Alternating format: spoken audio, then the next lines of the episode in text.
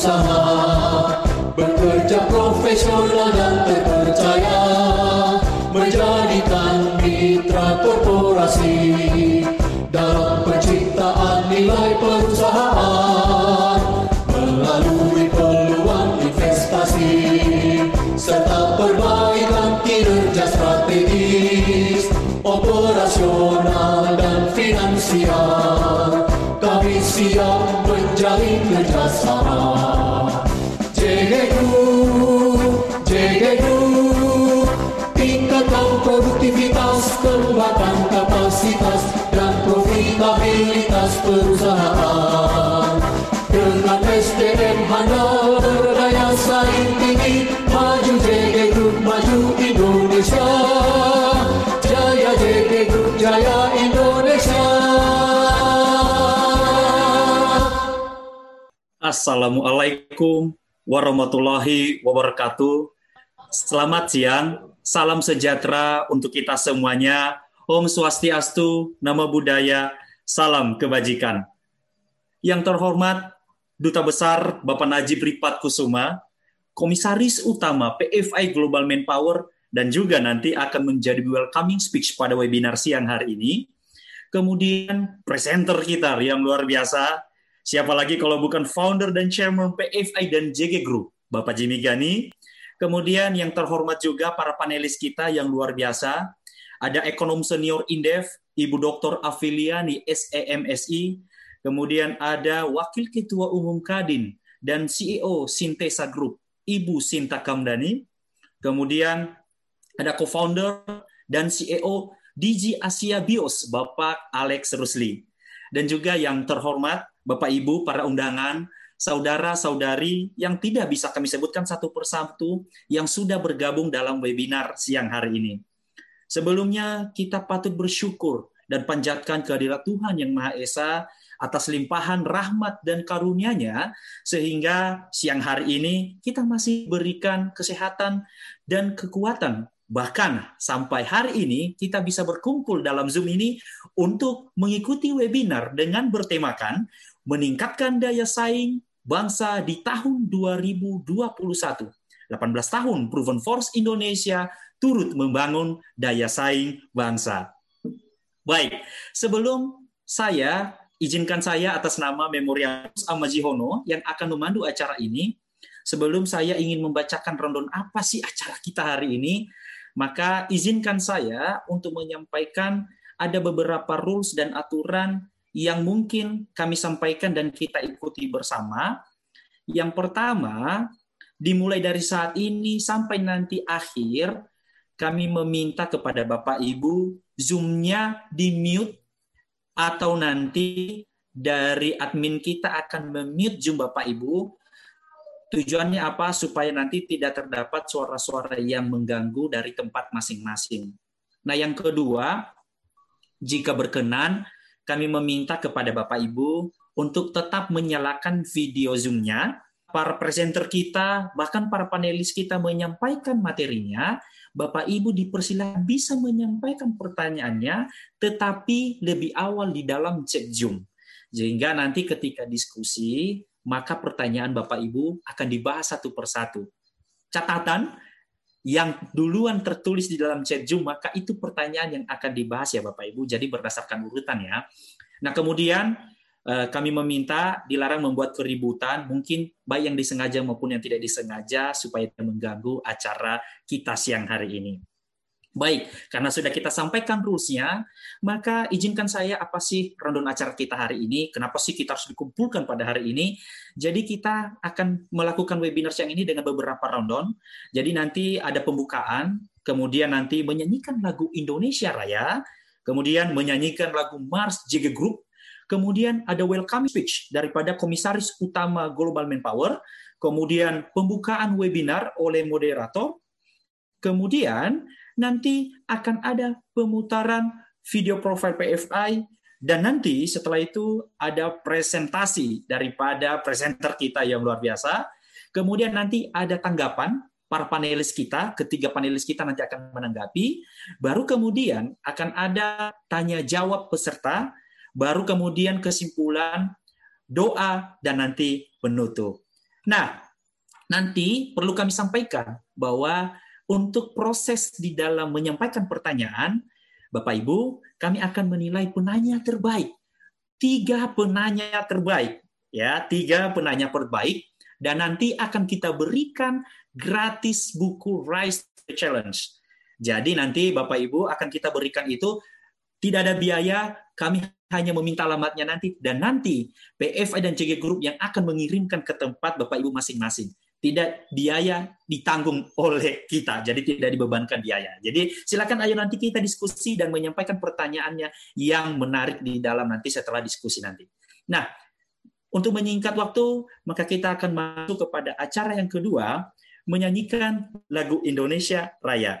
Lagu ini kita nyanyikan di tempat masing-masing, dalam kondisi Zoom kita tetap di mute, dengan sikap duduk tegak, kita akan nyanyikan bersama, dan kami minta kepada tim untuk memutar video Indonesia Raya.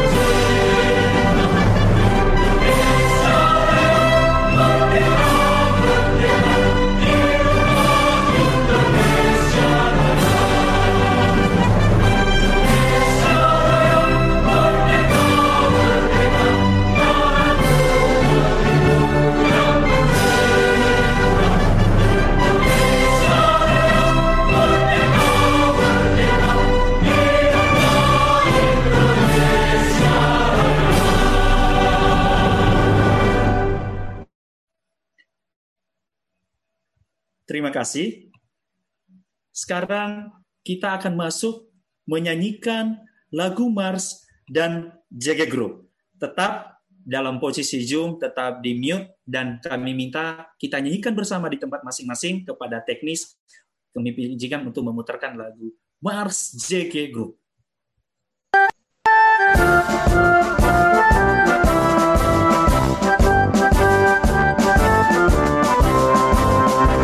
Bersatu dalam kelompok usaha, bekerja profesional dan terpercaya, menjadikan mitra korporasi dalam penciptaan nilai perusahaan, melalui peluang investasi serta perbaikan kinerja strategis, operasional dan finansial. Kami siap menjalin kerjasama. J G Group, J G Group, tingkatkan produktivitas, kembangkan kapasitas dan profitabilitas perusahaan. Dengan S D M handal berdaya saing tinggi, maju J G Group, maju Indonesia. Jaya J G Group, jaya Indonesia.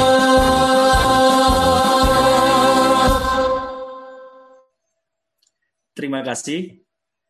Acara selanjutnya kita masuk kepada welcoming speech oleh Komisaris Utama P F I Global Manpower. Dalam hal ini akan disampaikan oleh Bapak Duta Besar Najib Riphat Kusuma. Kepada Pak Najib, waktu dan tempat kami persilakan. Terima kasih Mas Memo.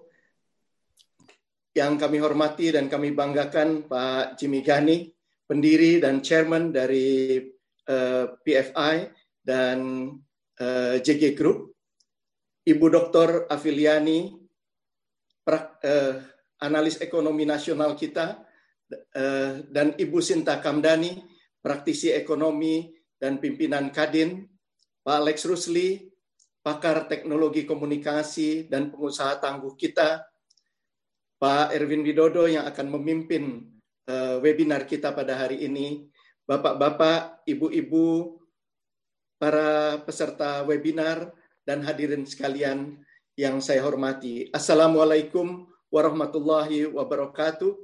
Salam sejahtera untuk kita semua.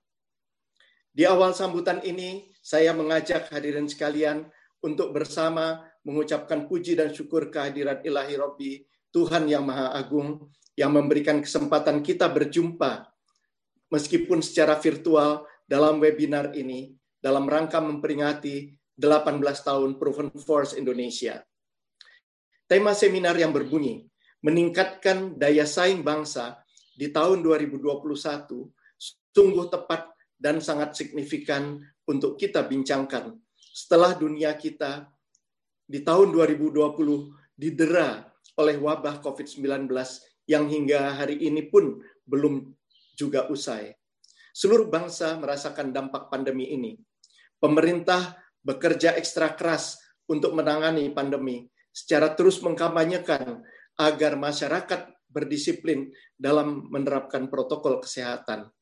Tenaga kesehatan bekerja keras menangani mereka yang terpapar, sementara para pimpinan perusahaan terus melakukan berbagai adjustment agar tetap bisa survive dan melanjutkan bisnis mereka.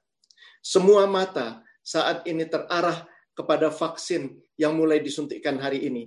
Kita semua melihat tadi pagi bagaimana Bapak Presiden telah menerima vaksin yang pertama dengan harapan COVID ini segera hilang dari muka bumi.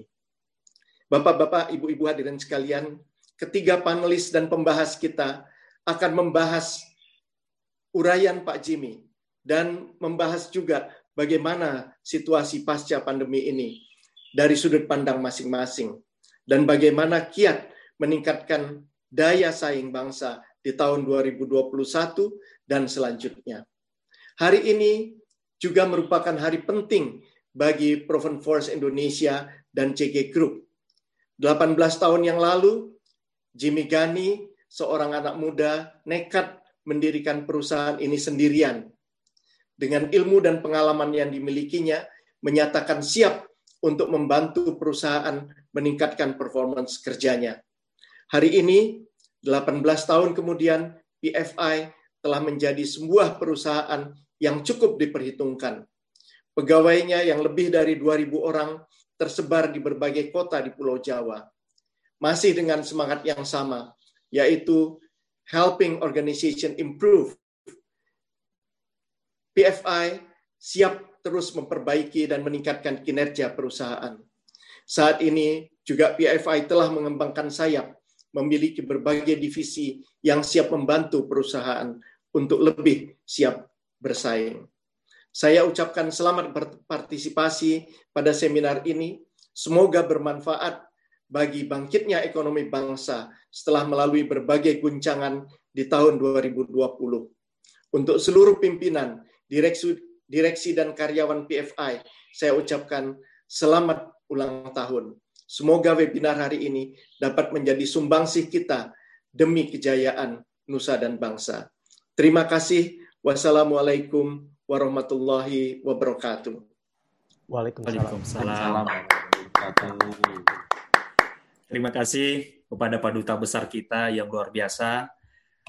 Maka dengan dibukanya welcoming speech oleh Paduta Besar kita, maka sekarang kita masuk kepada acara intinya, yaitu webinar.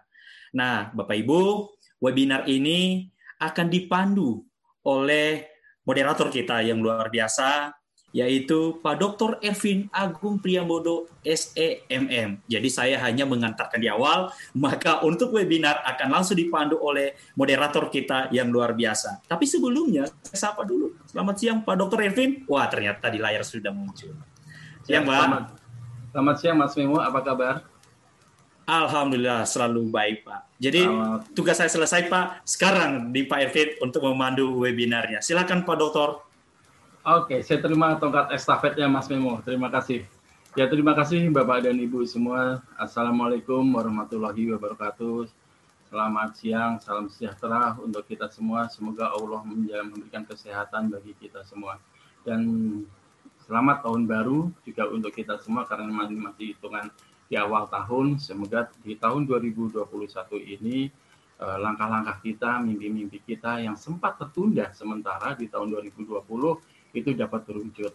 Bapak dan Ibu, seperti tadi yang disampaikan oleh Bapak Dubes Najib Riphat, bahwa kita bersama-sama melalui proses yang berjuang selama tahun dua ribu dua puluh.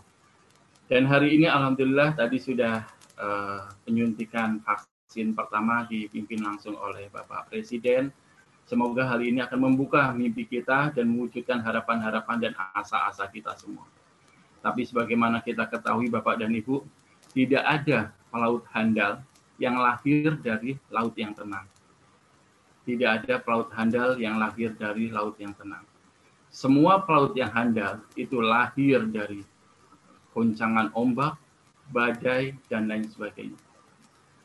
Emang tidak mudah melewati tahun dua ribu dua puluh ini. Tapi insya Allah, emang dua ribu dua puluh kemarin tidak mudah, tapi insya Allah kita sudah bisa melewati semua. Dan semoga dua ribu dua puluh satu ini kita bisa lebih berdaya guna bagi bangsa dan negara. Maka dalam kesempatan ini, Proven Force Indonesia dengan J G, eh, apa, J G Group membuat sebuah webinar dengan tema adalah meningkatkan daya saing bangsa.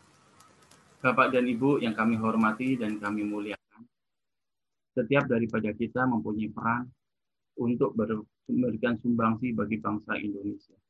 Tidak harus menunggu siapa yang duluan, tapi dimulailah dari kita sendiri. Seperti halnya yang dilakukan oleh seorang anak muda delapan belas tahun yang lalu, bernama Jimmy Gani, yang memulai bisnisnya dari tangannya sendiri, dari hanya beberapa orang, rekan-rekan yang bergabung di antaranya, dan Alhamdulillah sekarang sudah mempunyai karyawan yang sangat banyak.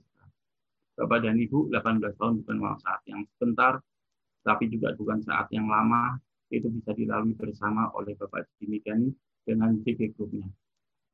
Tidak ada kata jika kita tidak langsung mendengar bagaimana proses seorang Jimmy Gani dalam membangun dan ikut serta membangun berkiprah dalam bangsa ini, khususnya dengan J G Group tersebut. Maka dalam kesempatan ini kita undang Bapak Jimmy Gani selaku presenter memberikan presentasinya. Beliau sebagai C E O, sebagai founder dari Proven Force Indonesia dan J G Group, kita undang beliau untuk memberikan paparan. Saya persilakan kepada Bapak Jimmy Gani untuk memberikan presentasi. Silakan Pak.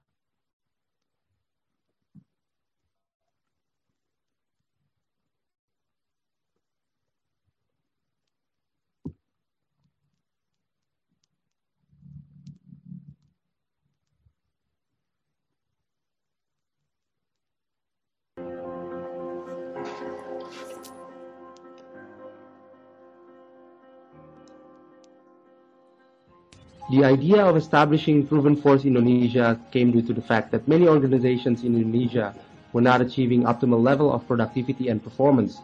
Proven Force itself stands for Productivity Improvement Force, which we felt was needed to boost organizations to the next performance level. Over the years, P F I has proven worthy for its clients by providing and implementing appropriate and effective measures to bring in significant improvements for their operations. P F I has widened its services offering in answering our client critical and cross-functional needs. Besides developing its own internal competencies, P F I has also built strategic alliances and team up with international and local partners who have proven successful in delivering solutions to their clients' needs. P F I Group will always strive to assist our clients in any way possible. Our services: productivity improvement, energy efficiency, customized improvement, training and I S O training, H R consultancy. manpower and business outsourcing, assessment and recruitment. Our clients.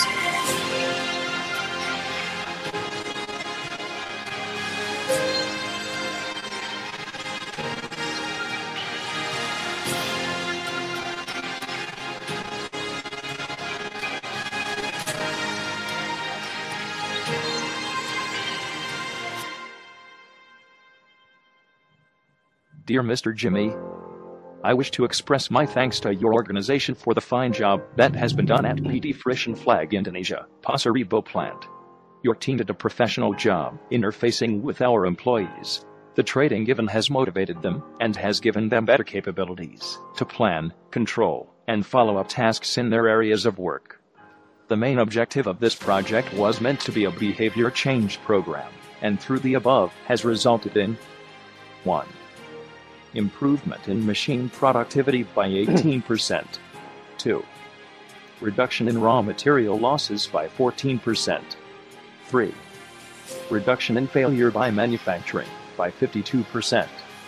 I am pleased to inform you that the project is successful and it meets our expectation.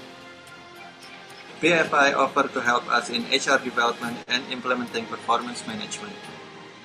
After almost two years working with P F I, I'm pleased with the result. I see increase in employees' productivity, motivation, and most importantly, improved customer service. Agent of change yang di, eh, dipolakan ke Tempril bisa berjalan. Dan terima kasih atas kontribusi improvement.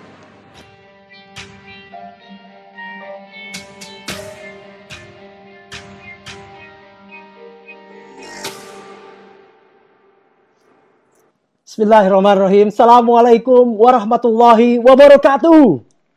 Waalaikumsalam warahmatullahi wabarakatuh. Semangat pagi. Pagi. Yang terhormat Pak Dubes Najib Riphat, yang saya hormati Bapak Erwin sebagai moderator, yang saya hormati sahabat-sahabat saya ini ada Ibu Doktor Aviliani, Senior Indef, Senior Ekonom Indef, ada Ibu Shinta Kamdani, Wakil Ketua Umum dari Kadin, dan juga sekaligus C E O Sintesa Group. Teman saya juga Pak Doktor Alex Rusli, mantan C E O dari Indosat yang sekarang ada di mana-mana, komisaris di mana-mana, dan beliau memimpin uh, D G Asia yang nanti kita akan dengarkan. Bapak-bapak, ibu-ibu, hadirin sekalian yang saya tidak bisa uh, sapa satu persatu. Pertama-tama, marilah kita panjatkan puji dan syukur kehadirat Allah Subhanahu wa taala.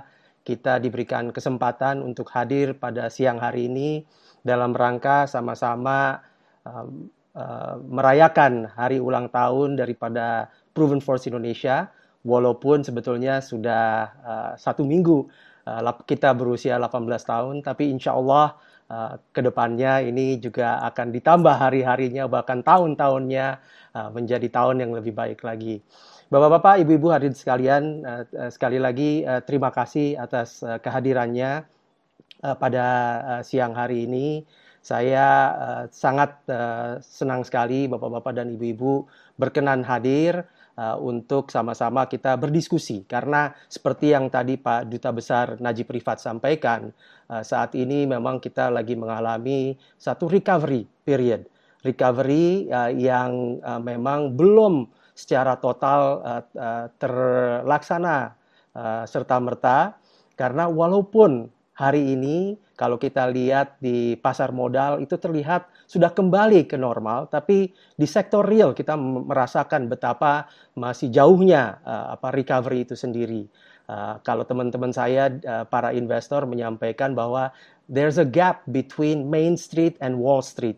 Jadi antara Main Street uh, yang uh, mengedep, yang menggambarkan tentang sektor real itu dengan Wall Street yang menggambarkan pasar modal, memang ada gap di mana pasar modalnya lebih cepat. Nah, tentu uh, tahun ini uh, tahun yang uh, apa uh, perlu kita sambut dengan baik karena begitu banyak gitu, yang yang kita lalui uh, di tahun dua ribu dua puluh. Kami di Proven Force Indonesia uh, juga Uh, mendapatkan uh, apa teman-teman yang terpapar COVID. Ada tujuh orang dari dua ribu dua ratus kar- lebih karyawan kita yang terpapar. Uh, itu juga kita sangat prihatin dan tentunya uh, apa, berharap mereka cepat sembuh. Dan alhamdulillah karena mereka yang kena yang muda-muda. Jadi saya uh, terapkan uh, yang berusia empat puluh lima tahun itu ya yang yang kena gitu. Tapi tentunya kita tetap prihatin. Nah, hari ini saya ingin share beberapa hal yang nanti tentunya uh, kita berharap bahwa Uh, sahabat-sahabat saya, Bu Aviliani, Bu Shinta, dan juga Pak Alex ini mereka pakar-pakarnya. Kalau saya kan hanya uh, apa uh, satu skrup di antara uh, apa sekian uh, P F I and uh, Jimmy Gani Corporation dan Jimmy Gani Group, J G Group. Kemudian uh, what is our strategic decision uh, direction in dua ribu dua puluh satu?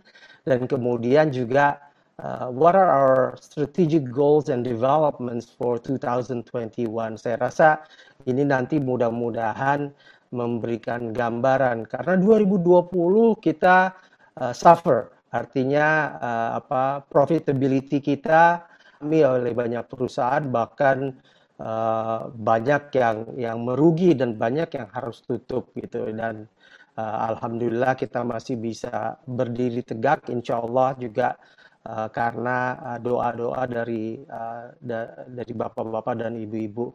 Bapak-bapak dan ibu-ibu mungkin banyak yang ka- kaget juga ya, uh, apa kok uh, teman-teman tahu, saya tahunya uh, saya sebelumnya C E O-nya, emang saya nggak uh, apa uh, jarang tampil sebagai founder uh, and chairman of P F I uh, dan J G Group.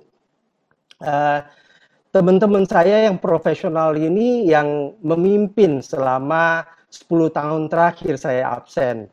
Sementara saya masuk ke dunia akademik, dunia bisnis, dunia government, even saya berkutat dengan teman-teman di media dan juga channelnya, uh, tim yang yang kita punyai. Uh, tadi ada Pak Doktor Erwin, ada Pak uh, Suwandi, ada Pak Baihaki, ada Pak Triharto, ada juga uh, mister David Finneran, uh, ada banyak sekali uh, di dalam uh, apa uh, direksi kita yang dipimpin langsung oleh istri saya. Uh, Ibu Iin Jimmy Gani, Bu Risvini Damayanti, tentu dan juga berkiprah di beberapa tempat. Nah, uh, selama uh, delapan belas tahun ini kita uh, telah mengalami banyak fase tentunya.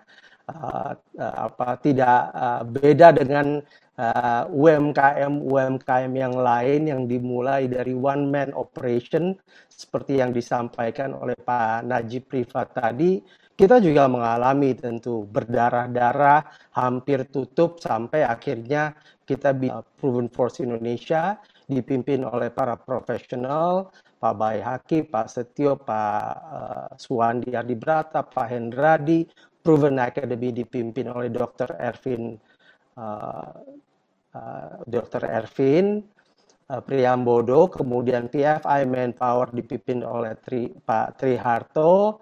P F I Sustainable Development dipimpin oleh uh, Pak David Finneran yang nanti akan join sama saya. Dan kita udah nangani ratusan perusahaan, uh, membantu perusahaan mulai dari multinational companies like uh, Hitachi, DuPont, uh, Degussa, Eagle Burgmann, uh, Frisian Flag, dan seterusnya sampai dengan perusahaan-perusahaan nasional. Nah, saat ini memang kita uh, apa uh, sudah berkembang selain daripada Proven Force Indonesia, digital startup company bersama dengan uh, Tempo Group. Uh, ya ini juga nanti akan, saya akan cerita lebih lanjut lagi. Kita akan ada juga beberapa hal dan salah satu yang terbaru adalah investment. Investment ini menarik, nanti saya akan cerita lebih lanjut lagi. Uh, karena uh, kita uh, apa, uh, melihat mendapatkan hikmah dan berkah di tahun dua ribu dua puluh. di mana kita mulai masuk ke uh, di uh, pernah diajari oleh uh, dosen saya Profesor Michael Porter. Nah, uh, kita juga punya uh, foundation uh, J G Foundation dan juga ada uh, Indonesian Competitiveness and Economic Development Institute yang um, melakukan research research dan juga uh, consulting uh, untuk makroekonomi. Uh, the future of P F I ini uh, apa kalau di mana kita memperkuat tim manajemen, mengembangkan usaha-usaha. Uh, kemarin sampai dengan dua ribu delapan belas kita consider sebagai period of second phase growth, di mana kita perkokoh tim manajemen dan staff operasional.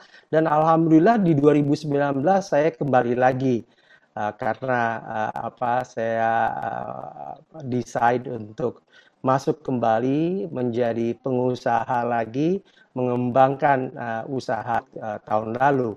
Dan uh, sekarang ini kita lagi konsolidasi dan melakukan business development. Uh, dan kedepannya kita harapkan uh, ada period of transition. Terus terang saya ter- tentunya berharap anak-anak saya yang tiga orang ada laki-laki, mereka mulai akan terlibat setelah selesai uh, sekolahnya, dan juga banyak anak-anak muda millennials yang kerja uh, untuk P F I maupun J G Group yang mulai take over pension uh, lanjutan. Se- uh, sehingga kalau kita bicara uh, the past of P F I focuses on the growth through consultancy, training, and manpower. Uh, the present P F I uh, focuses on the platform for the development of the group. Uh, the future of P F I will act as an enabler for sustainable and expanding business through a viable ecosystem. For adjustment di dalam business model. Uh, Alhamdulillah beberapa bulan yang lalu kita sempat mengadakan Uh, satu F G D, dan dalam F G D itu juga kita dapatkan banyak masukan sehingga akhirnya kita bisa uh, membuat satu uh, apa, uh, framework baru, konsep baru, dan juga uh, apa tentunya strategic direction yang baru, di mana kita mulai juga menggandeng masuk ke dalam dunia digital. uh, Orbitin adalah digital platform Uh, untuk U M K M, uh, uh, in prinsip uh, karena kalau ngejelasinnya, karena saya saking passionate-nya saya bisa ngejelasin uh, berjam-jam uh, ini, tapi sebagai gambaran aja. Jadi P F I yang memang uh, hanya bisa di uh, apa di hire oleh perusahaan-perusahaan besar uh, karena digital platform, uh, bisnis modelnya berbeda, kemudian juga cost-nya lebih efektif untuk U M K M, yang nanti uh, di mana kita harapkan Orbitin ini bertindak sebagai incubator, accelerator, and then a marketplace for to connect service providers. Jadi apa? Uh, kita harapkan U M K M ini go digital. Tapi go digitalnya bukan hanya jualan misalnya di Tokopedia, ingin back back end-nya juga mereka back end-nya juga uh, punya Uh, seperti uh, E R P, menggunakan S A P dan seterusnya, tapi per use gitu, dan uh, terjangkau, sehingga ini yang yang kita harapkan menjadi platform kita ke depan. Uh, kita nggak sendiri, tetapi kita menggunakan jaringan-jaringan kita untuk membentuk partnership, sehingga pada akhirnya yang terbangun adalah yang U M K M, bisa pelajar, profesional, and startup, yang di luar daripada uh, ekosistem yang selama kita bangun delapan belas tahun sebelumnya, yaitu uh, uh, dengan uh, membangun ekosistem untuk korporasi, terus, terutama korporasi-korporasi yang besar, uh, multinational maupun national companies. Nah, uh, kedepannya yang kita harapkan adalah kita uh, apa uh, go into uh, tentang itu. Jadi kalau P F I adalah penyedia jasa terkemuka perbaikan operasional perusahaan, uh, kita didirikan di dua ribu tiga yang lalu. uh, J G Corp uh, adalah kelompok usaha yang fokus pada penciptaan nilai. Jadi kata kuncinya adalah value creation.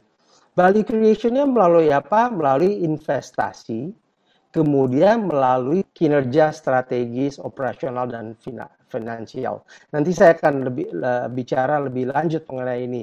Yang jelas kita adalah value creator. We want to add value to companies through a different, uh, through various uh, uh, avenues, uh, dari berbagai uh, perspektif. Sehingga P F I dan J G Group ke depan adalah mitra korporasi terpercaya dalam value creation. Ini penting karena saya merasakan sekali gitu ya. Tadi kita membangun investment portfolio, kita masuk ke kira-kira tiga puluh dua perusahaan publik dengan dengan tentunya stake yang kecil. Tapi dalam waktu sepuluh bulan as of today, Uh, portfolio itu uh, sudah uh, ada capital gain yang tentunya belum direalisasi. Uh, itu lebih dari uh, dan itu tidak akan mungkin terjadi kalau tidak ada berkah di dalam dibalik uh, apa uh, apa yang terjadi di dalam uh, resetting of the business world. Jadi terjadi reset, uh, setting ulang terhadap uh, apa Uh, the, the, the business world yang memungkinkan terjadi level of the playing field. Saya tidak akan pernah uh, apa uh, berharap. Nah ini yang saya uh, berharap uh, bisa menjadi fondasi dalam rangka uh, menciptakan uh, nilai tadi, di mana uh, kita uh, ciptakan value creation strategi kita melalui enhancing governance, empowering uh, management, uh, strategic uh, direction, kemudian juga uh, memastikan bahwa terjadi financial efficiencies and enable nanti bekerja sama sama uh, private equity atau venture capital untuk take over perusahaan, akuisisi, atau kita bisa juga masuk uh, dalam rangka nanti uh, partnership, uh, berbagai macam cara. Yang jelas yang kita harapkan adalah uh, uh, improving the competitive advantage of uh, firms, yang pada akhirnya kita harapkan nanti ke, uh, improving the competitive sangat-sangat bekerja keras untuk memastikan bahwa competitive advantage kita bisa terbangun melalui uh, undang-undang cipta kerja yang uh, teman-teman uh, kreasikan selama Uh, waktu yang luar biasa lama gitu untuk untuk menghasilkannya, sehingga competitive advantage ini kita harus bangun. Nah, how how do we do that in terms of uh, uh, uh, jadi kita maunya menjadi thought leaders, kita memprovokasi cara-cara pandang yang berbeda sehingga merubah uh, frame daripada uh, customer kita. Cara mereka uh, melihat satu isu, cara mereka untuk uh, business model mereka, uh, incorporate the technology, incorporating uh, uh, more sophisticated new insights and solutions. Yang kita harapkan ini bisa membawa nantinya uh, uh, nilai tambah bagi perusahaan tersebut. Value creation, that is the key. Uh, to P F I and J G Group uh, towards the future, itu yang kita harapkan. Nah, uh, uh, sehingga kita nanti bisa membangun novelty, kebaharuan, dan juga trust. Kita ingin ingin mendapatkan uh, objek in Indonesia, tapi juga mereka bisa kompetitif elsewhere, overseas. Nah, ini yang kita harapkan. Sehingga dalam strategic direction kita, kita tentunya uh, akan teruskan apa yang sudah kita uh, lakukan, antara lain adalah investment terhadap uh, perusahaan publik. Uh, kita akan teruskan digital startup yang insya Allah juga nanti partner kita. Uh, tadi saya baru dapat telepon dari C E O Hitachi juga gitu ya, uh, untuk Uh, bisa uh, apa uh, ikut serta di dalam hal itu. Kita juga akan masuk ke laundry business services, dan bersama sama private equity and venture capital kita udah lagi bicara sama uh, Dubai, sama London, dan seterusnya untuk bisa gabung sama mereka uh, untuk bisa Uh, apa melihat peluang-peluang seperti ini, and we're we're talking to for, for example Manila several times untuk melihat uh, B P O mereka khususnya call center, tapi di Indonesia mungkin nggak call center, bisa jadi yang lain gitu ya. Dan bersama Tempo kita lagi membangun uh, sekolah vokasi yang segera kita akan launch Uh, dalam beberapa bulan ke depan ini, begitu juga Tempo T V yang kita akan launch dan juga uh, Tempo uh, Store yang yang kita uh, harapkan bantu dan lain-lain. Saya uh, uh, perusahaan-perusahaan tadi. Let me stop at this and then I, let me let me call upon my friends, my my partners, uh, Pak David Finneran, uh, you know, long time friend. Uh, yang nanti akan cerita lebih lanjut karena uh, salah satu yang kita harapkan bisa kita lakukan adalah uh, memang kita sudah ada di sustainable operational operations dan sustainable profitability, tapi uh, Pak David mungkin bisa cerita lebih lanjut lagi mengenai uh, the direction of uh, the J G Group uh, towards uh, helping Indonesia. Uh, especially uh, small stakeholders seperti nelayan, petani, dan seterusnya, itu nanti uh, uh, uh, ikut mereka uh, d- uh, dapat uh, berpartisipasi. Thoughts, uh, share your thoughts uh, on this uh, so that uh, everybody uh, ca- can uh, you know uh, relate to uh, what I said. Uh, in terms of the overall uh, strategy for uh, J G Group uh, to the future. Thank you. I think you're still muted, David. Yes, okay, Jimmy.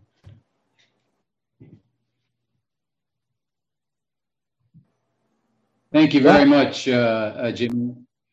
And good afternoon, everyone. I hope my signal enables a, a clear communication this afternoon. Best wishes to everybody in twenty twenty-one and special appreciation to Ambassador Najib and our esteemed panelists joining us today. Bu Aviliani, it's been far too long since we've shared the I D X stage together during the uh, Emittance Association Apindo Kadin Forum on Green Finance. Shinta, from AmCham leadership and committee events to Indonesia Business Council for Sustainable Development Projects and Activities, primarily during the days of Pak Priyo and Bernie and Budi and Butior, we still don't know each other as well as we should, and Pak Alex, with many encounters together over the years. You know, they say behind every good man is a very good woman, and you still know my wife better than you know me. But let's get into the presentation. Jimmy, I provided you uh, some slides here to share. And let's go on to the, uh, the first page. There we go. So Jimmy knows better than most about my deep passion and professional commitment to productivity and efficiency as a basis for national competitiveness, as well as industry and company success and profitability. We've been on the same road together since the nineteen nineties. With a, now with a growing portfolio of larger industry clients, P F I has widened its scope to include S M Es and a concentration in energy efficiency based on our core of productivity and efficiency to increase value creation. We also involve global technical specialists to help deliver additional cost savings and productivity improvements across many different kinds of industries. This takes very active engagement with uh, different stakeholder groups, from government and academia to civil society, to industry associations, private enterprises, financial institutions, and on and on. And we're finding that uh, actually groundbreaking energy efficiency initiatives that actually are cross-cutting uh, across a number of sectors also help to improve community livelihoods and surrounding environments, along with client profitability. Next slide, Jimmy.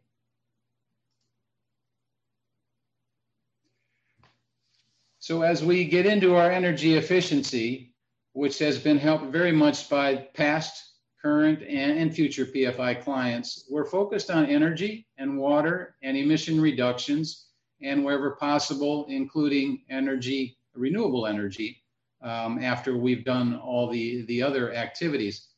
Just for clarification, the C E Rs there is um, carbon emission reductions, and the R E C is uh, renewable energy certificates.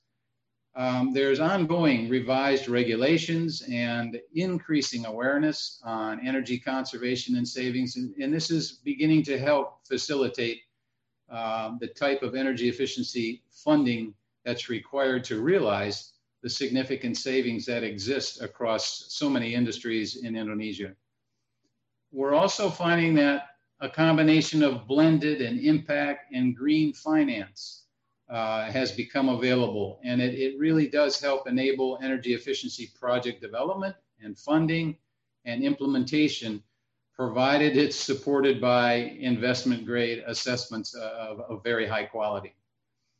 And we, uh, we're excited in continuing ongoing dialogues with, with uh, different global technical and financial counterparts. Um, these are providing new opportunities for sustainable business ventures that are driven by energy efficiency. And I'll give you just a couple of, example of uh, examples of this on the next slide.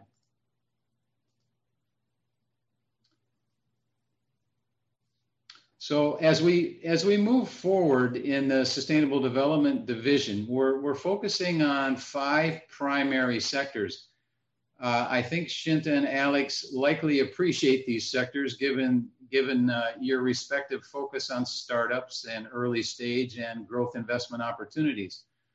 Fortunately, we're finding that we're also able to incorporate digital platforms into several of the ventures in these sectors. And, and this uh, bodes for a very exciting future, particularly since uh, we've got Orbitin now within the Jimmy Gani Group. In addition, several of these uh, project undertakings or ventures are, are multi-sector in nature, as I mentioned earlier. And just a simple example from this, uh, this slide is the fact that clean transport actually includes renewables, responsible seafood, and sustainable tourism. So it, it's very interesting to see the dynamics in play here between these different sectors um, as we try and, and capture the opportunity and deliver uh, the additional value. Next slide, Jimmy. And uh, I'll leave it at this. Um, we're finding that sustainable development, as many of us know, implies sustainable operations and performance. Uh, so we have, uh, they, these have become primary uh, pillars in our, our business model to deliver additional bottom line value. Again, Shinta and possibly Alex may already use quality tools with international standards and criteria to verify environmental and social performance alongside financial returns. We believe that as we work our way through the pandemic and geopolitical and economic developments, it's crucial that we return to a new normal that addresses climate change with quantifiable value creation as a means to improve competitiveness and profitability. And the last slide, Jimmy. So thank you very much for the time to share some of the features and benefits of the Sustainable Development Division at P F I. We welcome your inquiries and we look forward to working with you in the future. Thank you very much. Thank you so much, David. Uh, seperti yang tadi Pak David sampaikan, saya udah kenal sama Pak David ini puluhan tahun. Uh, mulai dari saya pun masih punya rambut dan Pak David rambutnya masih hitam. Sekarang rambut saya menipis, rambut Pak David sudah memutih. Jadi kalau saya trimming, Pak David sekarang udah whitening gitu kira-kira ya.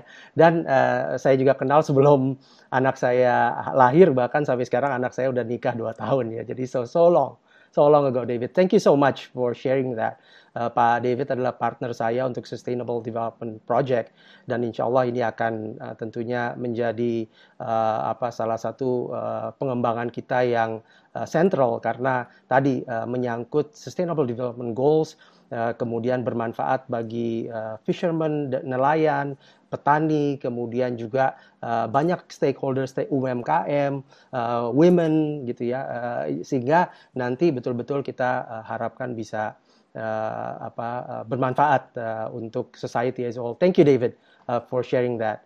Uh, satu lagi saya ingin, uh, tadi banyak sekali uh, partner kita baik dari Middle East, kemudian uh, U S, uh, dari uh, Europe, Uh, you, uh, dan seterusnya. Uh, saya tapi kali ini mau manggil teman saya dari uh, Kuala Lumpur, uh, you know, uh, partner kita untuk pengembangan daripada aviation industry. Uh, tentunya kita juga uh, turut uh, berduka cita, turut prihatin uh, terhadap uh, uh, kecelakaan musibah yang terjadi dengan uh, Sriwijaya Air. Uh, saya juga uh, pernah aktif uh, beberapa tahun di uh, Garuda Group, Uh, sebagai advisor di G M F Aero Asia, uh, dan dan tentunya prihatin gitu, dan uh, ini uh, tentunya uh, kita semua uh, berharap bahwa kita bisa meningkatkan uh, capacity kita. Uh, may I call on uh, Mister Kevin?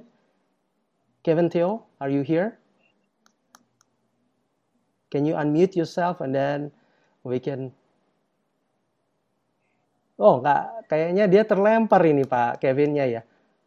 Oh, that's too bad. Uh, seharusnya Pak Kevin nanti akan cerita tentang rencana kita di dalam aviation industry, providing uh, capacity development for uh, Indonesian uh, uh, skilled workers. Jadi kita mau tadi business process outsourcing-nya tuh bukan hanya di level-level yang uh, non-skilled atau semi-skilled. Kita maunya yang highly skilled. Seperti uh, teman-teman uh, di G M F gitu ya, yang nantinya bukan hanya Uh, menjadi teknisi di Indonesia aja, tapi juga bisa kita uh, sebarluaskan di negara-negara lain. That, that's that's our uh, apa intention. Saya rasa itu Pak Erwin, apa uh, saya kayaknya sama uh, David udah terlalu banyak ini sharing. Saya justru pengen Ibu Aviliani, uh, Ibu Shinta, dan juga Uh, Pak Alex. Silakan saya kembalikan ke Pak Erwin. Wabillahi taufiq wal hidayah. Assalamualaikum warahmatullahi wabarakatuh. Waalaikumsalam warahmatullahi wabarakatuh. Terima kasih kepada Pak Jimmy. Assalamualaikum. Ya, kita berikan aplaus yang luar biasa untuk Pak Jimmy. Terima kasih uh, yang sudah mem- memberikan saran bagi kita semua. Ya, Bapak dan Ibu dan rekan-rekan yang kami hormati dan kami maaf, kami yang hormati dan kami muliakan. Terima kasih juga kami sampaikan kepada Bapak uh, Mister David Finneran yang tadi juga memberikan paparan yang luar biasa sekali, konsep-konsep yang bagus sekali. Tapi apa yang juga tadi kita lihat bersama, nah, sekarang ada di Frisian dan Proven Force Indonesia dan J G Group akan menuju ke future. Untuk menuju ke future itu tentunya tidak mudah. Tantangannya pun akan berat. Tantangannya tidak hanya secara mikro, tapi juga tantangannya secara makro. Dan ini tidak hanya terjadi pada Proven Force Indonesia, dan tentunya juga pada berbagai perusahaan, khususnya yang ada di Indonesia. Maka dalam kesempatan ini, panelis yang sudah hadir, kepada juga Pak Jimmy Gani yang sudah memberikan presentasinya, Pak Duta Besar juga, Pak Mister David Finneran. Terima kasih kepada para panelis yang saya sebutkan, barangkali mohon izin saya bisa sebutkan satu persatu. Yang pertama adalah terima kasih kepada Ibu Doktor Aviliani, S E M S I, ekonom senior dari Indef. Kemudian yang Wakil Ketua Umum Kadin, C E O dari Sintesa Group, dan juga terima kasih kepada Bapak Alex Rusli, co-founder and C E O dari D G Asia. Bapak dan Ibu, para panelis kita adalah orang-orang terbaik, salah satu yang terbaik di bangsa Indonesia, yang sudah malang melintang dengan pengetahuan yang luas, pandangan-pandangan beliau di sini. Bagaimana kita perusahaan agar bisa menjaga operasional dan keuangan perusahaan yang sustain, yang berkesinambungan, khususnya di tahun dua ribu dua puluh satu ini. Bapak dan Ibu, barangkali kita akan mulai masuk diskusi, ya, masuk proses diskusinya Prof Ibu Doktor Aviliani, kemudian nanti lanjutnya adalah Ibu Shinta Kamdani, selanjutnya adalah Bapak Alex Rusli. Di sini alhamdulillah sudah datang Ibu Doktor Aviliani. Ya, barangkali ya, apa kabar? Selamat. Selamat siang Ibu Doktor Aviliani. Assalamualaikum warahmatullahi wabarakatuh. Waalaikumsalam Ibu Doktor. Sehat selalu ya Ibu Doktor ya.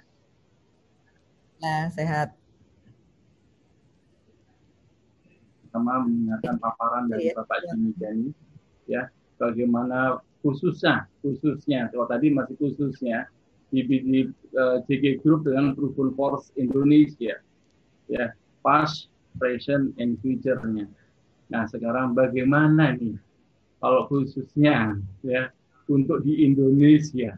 Kita kepengen tahu karena COVID ini juga masih ada bersama dengan ada bersama dengan ya. Terus juga Amerika dengan uh, China ya, dan juga yang pasti dengan perubahan-perubahan teknologi dan lain sebagainya. Ini kita butuh gambaran, kita butuh uh, outlook ya, gambaran ke depan kira-kira seperti apa. Semoga kami bisa mendapatkan uh, pencerahan dari Ibu Doktor Aviliani. Ibu, monggo, silakan kami persilakan, kurang lebih waktunya lima belas menit. Ya. Baik, kalau kita bicara tentang daya saing bangsa, memang kita harus melihat siapa sebenarnya pelaku ekonomi dalam suatu negara. Ya. Pastinya ada tiga pelaku ekonomi. Yang pertama adalah pemerintah, kemudian dunia usaha dan masyarakat pastinya di sini. Nah, dunia usaha kita bagi menjadi U K M, kemudian juga terkait dengan perusahaan besar. Nah, kalau kita lihat, kita bicara lihat dari suatu negara itu dilihat dari daya saing itu ada empat hal sebenarnya. Yang pertama adalah terkait dengan infrastruktur, ya, jadi enabling dari environment. Pastinya kita bicara pilar pertama itu adalah ada in, institutional, baik itu ke uh, policy, ya policy itu baik itu domestik maupun juga policy yang berkaitan dengan internasional. Kemudian kita bicara juga, nah ini biasanya di ranking di antara berbagai negara. Dan memang kita yang paling bagus uh, rankingnya itu justru adalah market size. Di mana Indonesia kalau kita lihat mempunyai market nomor empat di dunia yang dianggap itu adalah menjadi bagian uh, yang terbaik dari negara kita. Tapi untuk yang lainnya termasuk infrastruktur, kemudian juga termasuk salah satunya adalah sekarang dengan perubahan gaya hidup masyarakat, ternyata kebutuhan infrastruktur di sisi I C T itu masih uh, terlalu rendah, jadi kebutuhannya infrastrukturnya jauh lebih tinggi lagi dibandingkan uh, sekarang ya. Nah yang keempat adalah makro stability. Nah di Indonesia ini dianggap stabilitas makronya masih jauh lebih baik dibandingkan beberapa negara karena otomatis satu kita bisa menjaga sektor keuangan kita, kemudian yang kedua kita bisa menjaga tidak terjadi gejolak. Walaupun terjadi pandemi, di mana beberapa negara banyak terjadi gejolak eh, apa sosial ya, tapi Indonesia dianggap itu bagus. Jadi dari sisi infrastruktur, sebagian itu dianggap sudah baik, makro stabilitasnya, kemudian eh, market size-nya itu juga dianggap baik ya. Hanya beberapa infrastruktur yang kita masih tertinggal dengan negara lain. Nah yang kedua dari sisi market apa sih sebenarnya? Yaitu ada produk ya, kemudian bicara pasar, pasar tenaga kerja, di mana pasar tenaga kerja kita ini memang belum punya daya saing yang tinggi karena kita masih eh, S D ke bawahnya masih sangat tinggi dari sisi ketenaga kerjaan. Nah ini adalah P R sebenarnya karena potensi pasarnya besar, tetapi potensi angkatan kerjanya itu yang sebenarnya tidak terjadi eh, link and match ya antara market dengan eh, labor. Nah, oleh karena itu Sekarang kebijakan pemerintah yaitu dengan adanya kartu prakerja itu harapannya adalah supaya tenaga kerja ini mempunyai competitiveness dan juga eh, diharapkan generasi-generasi milenial ini sudah langsung masuk di kelas menengah sehingga itu akan menjadi market yang eh, besar ya. Nah, yang pilar berikutnya dari sisi market itu adalah financial system ya, di mana ketika krisis memang pemerintah sudah memberlakukan uh, perpu, di mana perpu itu membantu semua orang untuk bisa uh, menjaga stabilitas sistem keuangan, termasuk di dalamnya adalah memberikan yang namanya restrukturisasi. Nah, itu dari sisi market marketnya. Nah, dari sisi inovasi, nah ini yang memang masih kurang di kita. Inovasi kita ini masih termasuk rendah karena R and D kita juga yang selalu dibicarakan tetapi dalam kenyataannya masih sangat rendah. Nah, padahal pemerintah juga sudah memberi, memberikan insentif-insentif itu, tetapi dalam praktek belum terjadi ya. Nah, yang terakhir ada dari human capital. Ya, human capital tadi sudah saya sebutkan apa sih, termasuk salah satunya adalah kesehatan. Nah, dari sisi kesehatan kita ratingnya masih masih cukup rendah. Nah, ini juga menjadi P R. Itu kalau kita bicara tentang daya saing bangsa. Tapi sebenarnya selain itu yang harus kita bicarakan adalah masa depan bangsa termasuk dua ribu dua puluh satu ini ya. Apa yang bisa kita lihat? Walaupun hari ini eh, apa pandemi itu dengan adanya vaksin, tetapi kalau kita lihat dengan adanya gelombang kedua di Inggris, kemudian harus minimal lima puluh persen masyarakat itu divaksin, itu butuh sembilan bulan kira-kira. Jadi dua ribu dua puluh satu kalau kita melihat mungkin tidak akan pertumbuhannya lima persen seperti dengan dua ribu sembilan belas, tapi kemungkinannya antara tiga sampai empat persen pertumbuhan di tahun dua ribu dua puluh satu ya. Kenapa? Di, masih lebih rendah, asumsinya tadi sembilan bulan vaksin masih dibutuhkan. Yang kedua, tidak otomatis tenaga kerja itu bisa terserap di uh, perusahaan ya, dan kemiskinan tidak langsung berkurang begitu saja. Apalagi dalam pandemi ini yang kena duluan tuh uh, U K M gitu ya. Kalau perusahaan masih punya daya tahan karena mereka masih punya uang cadangan ya, kalau ini berlaku satu tahun saja perusahaan masih bisa hidup. Tapi kalau U K M begitu tiga bulan mereka nggak produksi, mereka langsung eh, apa bermasalah gitu. Nah, oleh karena itu sebenarnya dalam pandemi ini di dua ribu dua puluh satu tuh banyak opportunity yang sebenarnya bisa dilakukan ya.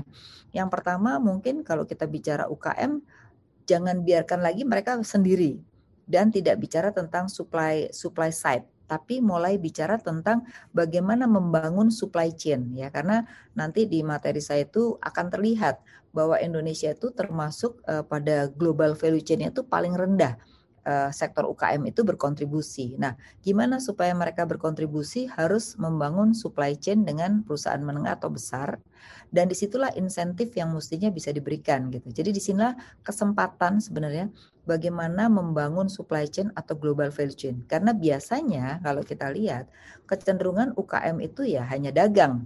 Tapi saat ini kalau hanya dagang saja akan tergilas dengan digitalisasi yang uh, terjadi, di mana uh, marketplace-marketplace itu yang mampu menjual dengan harga yang lebih kompetitif daripada U K M. Nah, inilah harus ada shifting daripada U K M kita. Itu P R pertama yang harus dilakukan di dua ribu dua puluh satu. Yang kedua, P R-nya adalah ketika terjadi lockdown pada bulan Oktober sampai Desember tahun lalu, itu ternyata membuat ekonomi baru di dalam negeri, di mana ternyata antar daerah itu bisa memenuhi kebutuhan pangannya e, antar mereka gitu, sehingga ini bisa mengurangi import sebenarnya. Nah, ini kan artinya apa? Ternyata di dalam pandemi ini banyak sesuatu yang baru yang tergali sebenarnya. Nah, jadi di tengah ancaman selalu ada peluang. Nah, tinggal peluang ini harus dikerjasamakan di antara pelaku ekonomi. Pemerintahnya memberikan insentif, pelaku ekonominya bisa saling berkolaborasi di antara mereka agar saling menguntungkan. Itu yang sebenarnya bisa dilakukan di dua ribu dua puluh satu. Nah, pertanyaannya adalah sektor apa yang sebenarnya berpotensi untuk bagus di tahun dua ribu dua puluh satu ya. Kalau kita lihat eh, yang selama ini terlihat masih positif itu pasti sektor pertanian, karena pangan itu tidak berubah dari pandemi sama sebelumnya. Kedua adalah sektor yang berbasis eh, farmasi yang dulunya rendah sekarang justru semakin tinggi. Nah, ini juga akan menjadi tren bagus karena orang setelah pandemi pun akan sadar kesehatan. Yang ketiga adalah berbasis digital pastinya, di mana kalau kita lihat sekarang perdagangan itu yang harus dilihat. Oleh karena itu, para pengusaha jangan sampai menunggu, tapi harus melihat perubahan perilaku masyarakat itu harus disesuaikan. Kalau tidak, maka perusahaan itu akan mati. Gitu. Jadi yang ketiga ini adalah uh, proses digitalisasi itu merubah uh, behavior masyarakat, dan ini yang harus ditangkap oleh pengusaha. Behavior ini akan berlaku jangka panjang atau tidak. Ya. Kalau berlaku jangka panjang, berarti yang harus berubah adalah dari sisi supply-nya. Ya. Nah itu yang ketiga, jadi dari sisi telekomunikasi dan infocom itu juga akan menjadi tren. Nah mungkin dari semua ini yang masih akan lambat itu adalah sektor properti. Ya.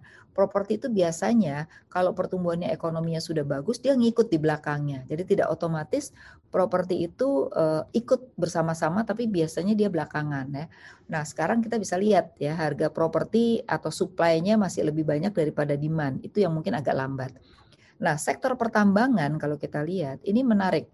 Walaupun dia turun eh, apa namanya pertumbuhannya gitu, tetapi dengan adanya Perpres tentang mobil listrik itu kecenderungannya di sektor nikel itu sekarang sudah mulai banyak orang yang investasi di nikel karena nanti akan menjadi eh, baterai dari eh, mobil listrik ya. Jadi ini juga menjadi satu eh, yang baru yang khususnya di sektor eh, pertambangan ya.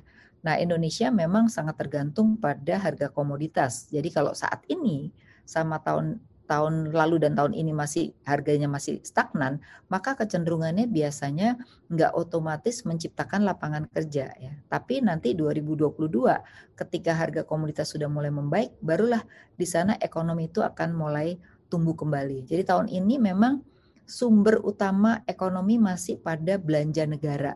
Oleh karena itu di triwulan satu, pemerintah daerah maupun pusat seharusnya tidak lagi terlambat dalam berbelanja.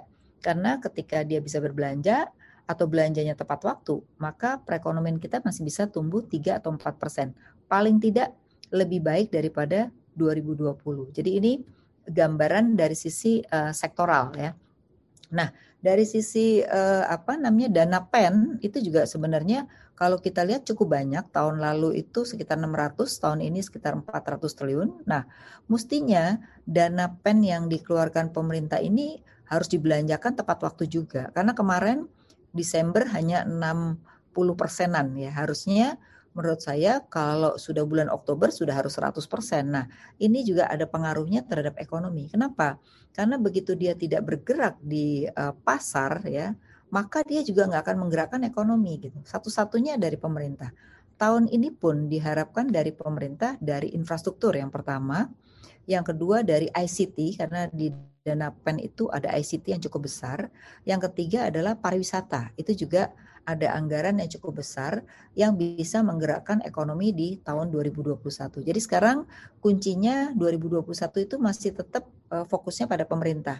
Karena F D I itu masih belum akan banyak di dua ribu dua puluh satu, mungkin dua ribu dua puluh dua.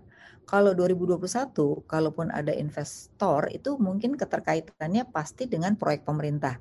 Makanya pemerintah ingin mendirikan S W F. Ya, nah S W F ini nanti eh, tugasnya adalah mungkin mengambil alih eh, aset-aset atau membeli eh, proyek-proyek dari karya-karya. Nah karyanya supaya bisa mendapat pinjaman lagi untuk menggerakkan ekonomi. Nah, saya rasa ini juga satu langkah yang e, dilakukan pemerintah untuk bisa menggerakkan. Karena kalau tidak, hampir semua B M N itu sudah terjadi yang namanya hutangnya cukup besar, sehingga susah untuk bisa mendapatkan hutang baru. Maka di sini e, S W F yang akan di, e, dituju oleh pemerintah ini, e, kemungkinan dia akan melakukan uh, kerjasama dengan B U M N agar B U M N ini bisa ada pergerakan. Nah, kalau itu bisa berjalan dengan baik, saya rasa uh, ekonomi dengan tiga atau empat persen itu sudah menjadi satu apa ya prioritas yang cukup bagus buat pemerintah gitu.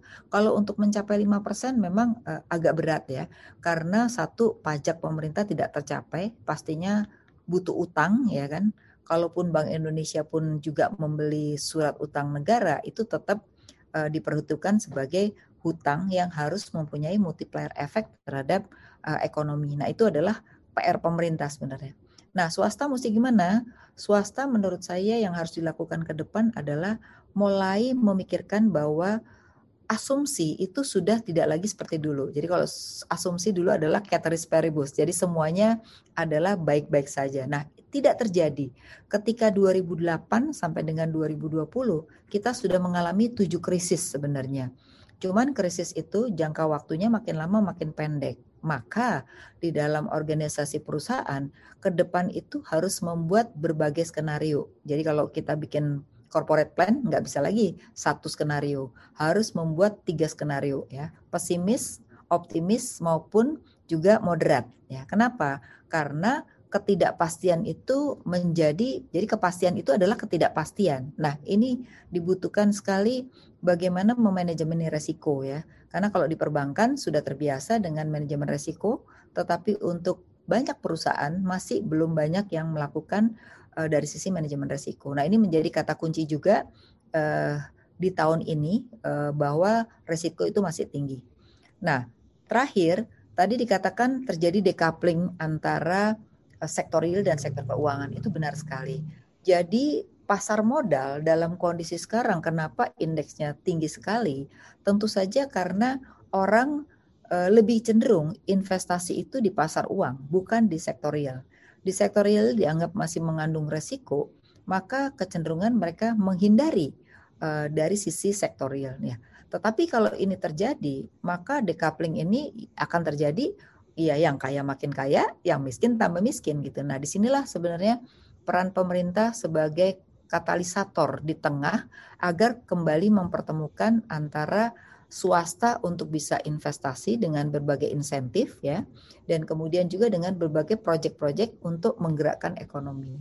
Saya rasa itu untuk uh, uh, tahun dua ribu dua puluh satu.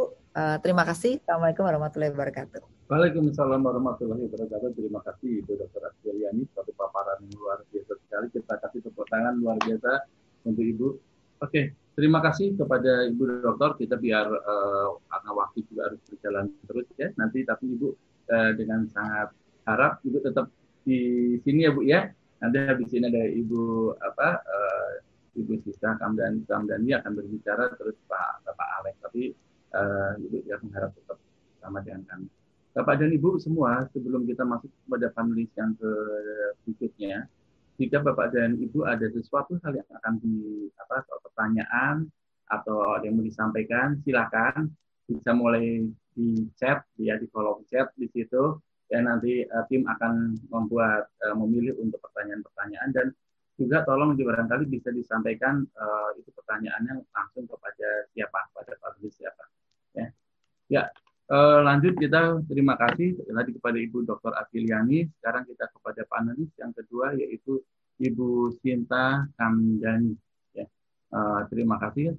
Apakah Ibu Shinta Kamdani apakah sudah hadir bersama dengan kita? Halo, apa kabar Ibu Shinta Kamdani? Sehat selalu Ibu. Sehat-sehat. Sehat-sehat. Selamat tahun baru Ibu. Sama-sama. Aman-aman ya. Oke, terima kasih Ibu Shinta sudah hadir bersama dengan kita. Tadi kita sudah dengarkan paparan dari Ibu Doktor Aviliani tentang makroekonomi. Nah, sekarang kita pengen dong, juga pengen dengar dari Ibu Shinta Kamdani, karena beliau adalah ketua, wakil ketua umum Kadin, yang sudah tentu, wah, sering dengar, sering mendengarkan curhatan dari kawan-kawan dari industri bisnis, ya, di situ. Dan wah, muaranya harusnya ke Ibu semua bisa jadi di situ. Dan juga kebetulan Ibu juga selaku sebagai C E O dari Sintesa Group, yang tentunya Ibu pun ikut merasakan bagaimana gemuruhnya kondisi saat ini. Nah, ini eh, kami eh, ingin mendapatkan gambaran, paparan kira-kira bagaimana Ibu untuk tahun dua ribu dua puluh satu ini, apa tantangan-tantangan yang akan kita hadapi, dan bagaimana peluang-peluangnya yang harus kita sikapi dengan bijak. Itu saja, monggo kepada Ibu Shinta Kamdani, waktu dan tempat dipersilakan. Monggo Bu. Ya, terima kasih. Mungkin pertama-tama saya mau mengucapkan selamat ulang tahun dulu buat uh, Proven Force Indonesia yang ke delapan belas, luar biasa, delapan belas tahun sudah malam melintang.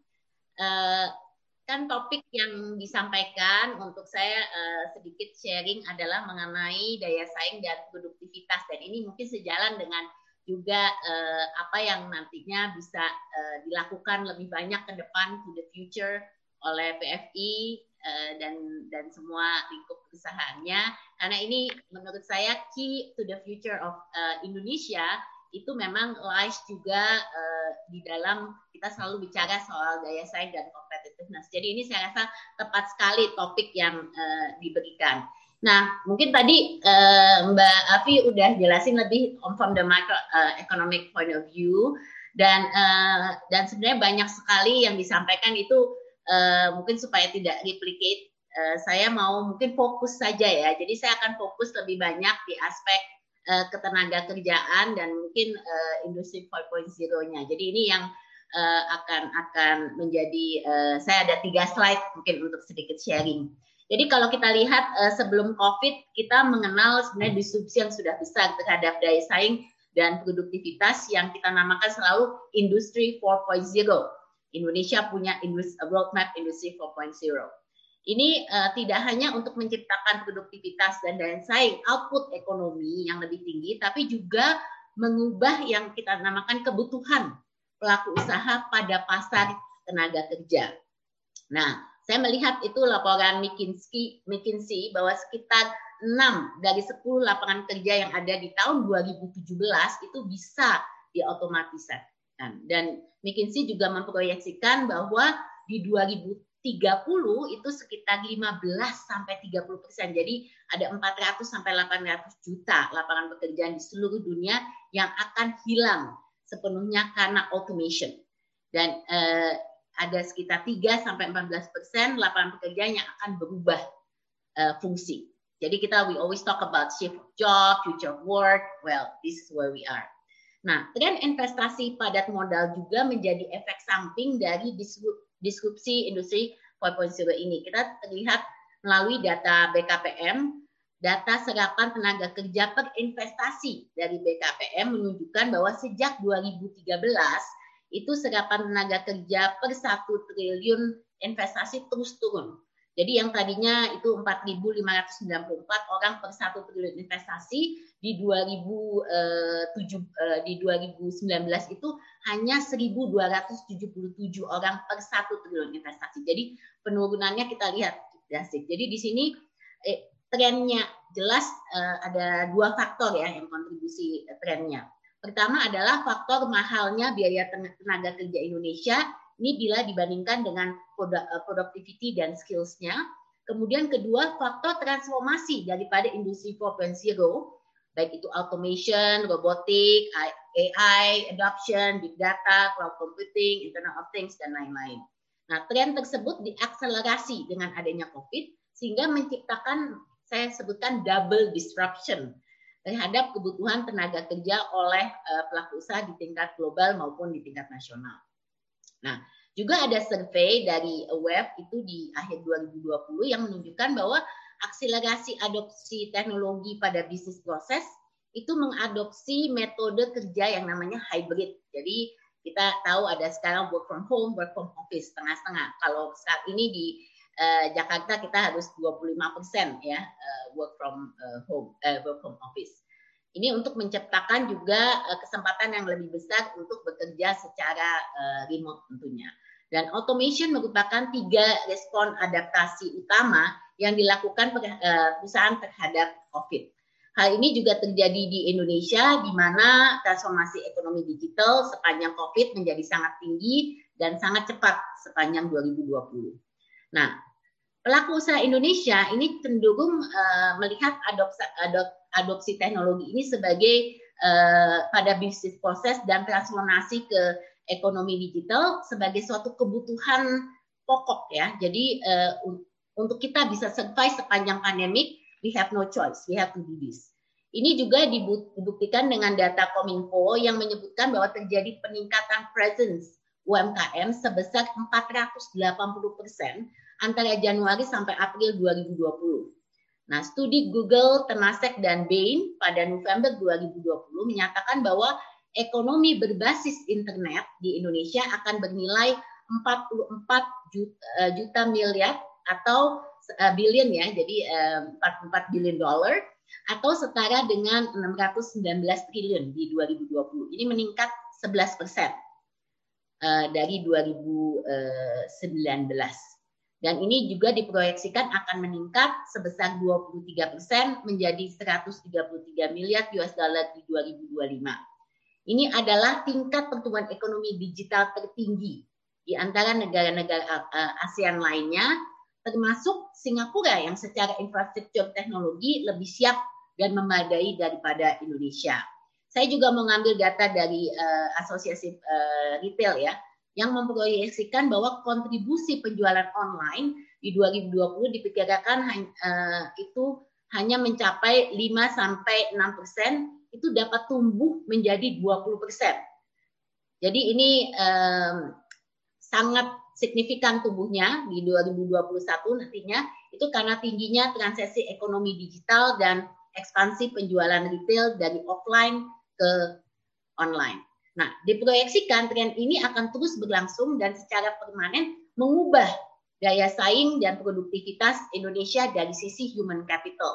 Dan ini kita harus menyesuaikan nanti skillnya terhadap teknologi yang juga harus diadopsi perusahaan. Jadi ini kita semua, all businesses are transforming. Um, saya mau sedikit uh, share mengenai Undang-Undang uh, Cipta Kerja, karena ini merupakan salah satu uh, game changer juga untuk peningkatan daya saing Indonesia.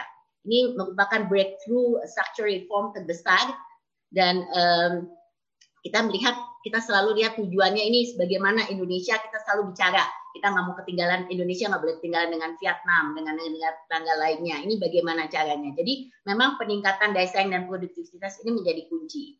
Nah, saya mau highlight beberapa hal khususnya di Undang-Undang uh, Cipta Kerja terhadap landscape uh, tantangan yang ada, itu terkait dengan teknologi dan kebutuhan juga human capital. Jadi seperti lihat dilihat di slide yang saya tampilkan, ini Undang-Undang Cipta Kerja secara langsung dan tidak langsung itu dapat mempengaruhi setiga, setidaknya beberapa tantangan ya yang terkait dengan hal ini. Nah, daya saing dan produktivitas ini dapat diubah secara langsung maupun juga tidak langsung. Pertama, kalau secara langsung kita lihat adopsi teknologi dan transfer of skills yang lambat terhadap teknologi baru ini nanti bisa di, um, dimasukkan di dalam Undang-Undang uh, Cipta, sudah ada bagiannya dan ini sedang kita inikan R P P-nya. Kemudian kedua, rendahnya pool skilled worker dan resistensi terhadap T K A ini juga akan address. Kemudian uh, labor cost to productivity imbalance, dan yang terakhir pasar tenaga kerja yang uh, tidak fleksibel. Uh, namun setidaknya juga ada dua tantangan yang urgent terhadap daya saing dan produktivitas Indonesia yang mungkin belum sepenuhnya tersentuh. Jadi pertama itu adalah jurang uh, skill gap antara kualitas S D M yang terlalu lebar, di mana pekerja jauh lebih banyak yang unskilled saat ini dibandingkan yang semi-skilled atau high-skilled. Sehingga um, secara uh, general ini pekerja nasional relatif sulit atau butuh waktu yang lama untuk beradaptasi dengan teknologi. Kemudian kedua, tingginya uh, skill mismatch um, pada pekerjaan, di mana pekerja yang tidak be uh, bekerja tidak sesuai dengan skillnya, sehingga uh, pekerja ini biasanya uh, banyak undervalued. Perusahaan juga boros karena harus membiayai uh, pendidikan pekerja agar ready to work dan pekerjaan-pekerjaan um, uh, kurang efisien. Nah, di slide yang terakhir, kami uh, melihat ke depannya di dua ribu dua puluh satu, ini um, kita memiliki peluang besar untuk melakukan riset dan transformasi uh, besar-besaran terhadap uh, daya saing dan produktivitas di Indonesia melalui teknologi dan transformasi daripada human capital nasional. Nah, uh, tadi saya sudah, uh, yang pertama tadi saya sudah sampaikan melalui Undang-Undang Cipta Kerja, khususnya saat ini kita sedang, pemerintah sedang mempersiapkan aturan turunannya, jadi kita uh, kerja-kerja keras untuk memastikan aturan turunannya sesuai dengan spirit daripada undang-undangnya. Nah ini uh, tadi saya juga ada empat aspek ya daripada uh, meritnya, meritnya uh, merit dari uh, implementasi Undang-Undang Cipta Kerja, baik itu reasonable balance pada low, low, uh, labor cost to productivity, fleksibilitas yang lebih tinggi terhadap human resources mobility, uh, kemudian uh, worker safety net, insentif dan subsidi untuk upscaling, reskilling dan uh, re-education daripada pekerja, serta keterbukaan yang prudent terhadap skilled foreign workers sesuai dengan kebutuhan uh, produktivitas dan investasi. Nah, yang kedua itu adalah akselerasi daripada peningkatan skill pekerja. Ini setidaknya ada tiga, kami usulkan ada tiga cara di sini. Yang pertama, sekarang kan pemerintah sudah melakukan P M K untuk pemanfaatan super tax deduction untuk pengembangan S D M. Nah, ini harus bisa dimanfaatkan insentifnya. Kemudian kedua, perluasan program pemagangan dan on the job training di perusahaan. Uh, kita juga sudah ada namanya tim vokasi nasional, kita sudah sudah masuk sekarang integrated dengan pemerintah juga untuk lebih melakukan link and match yang yang uh, lebih efektif. Jadi yang dikeluarkan dari pendidikan itu bisa diabsorb oleh industri, dan ini sudah uh, kita sudah ada uh, program yang terintegrasi. Um, juga uh, pemanfaatan kerjasama asing. Uh, jadi kalau kita lihat di beberapa kerjasama, um, baik itu S I P A, Comprehensive Economic Partnership Agreement, itu ada uh, misalnya di S I P A ya, ada skill exchange, kerjasama vokasi dan pendidikan, perluasan sertifikasi dan M R I, Mutual Recognition Agreement for profesi bertaraf internasional. Ini semua akan akan bisa uh, membantu.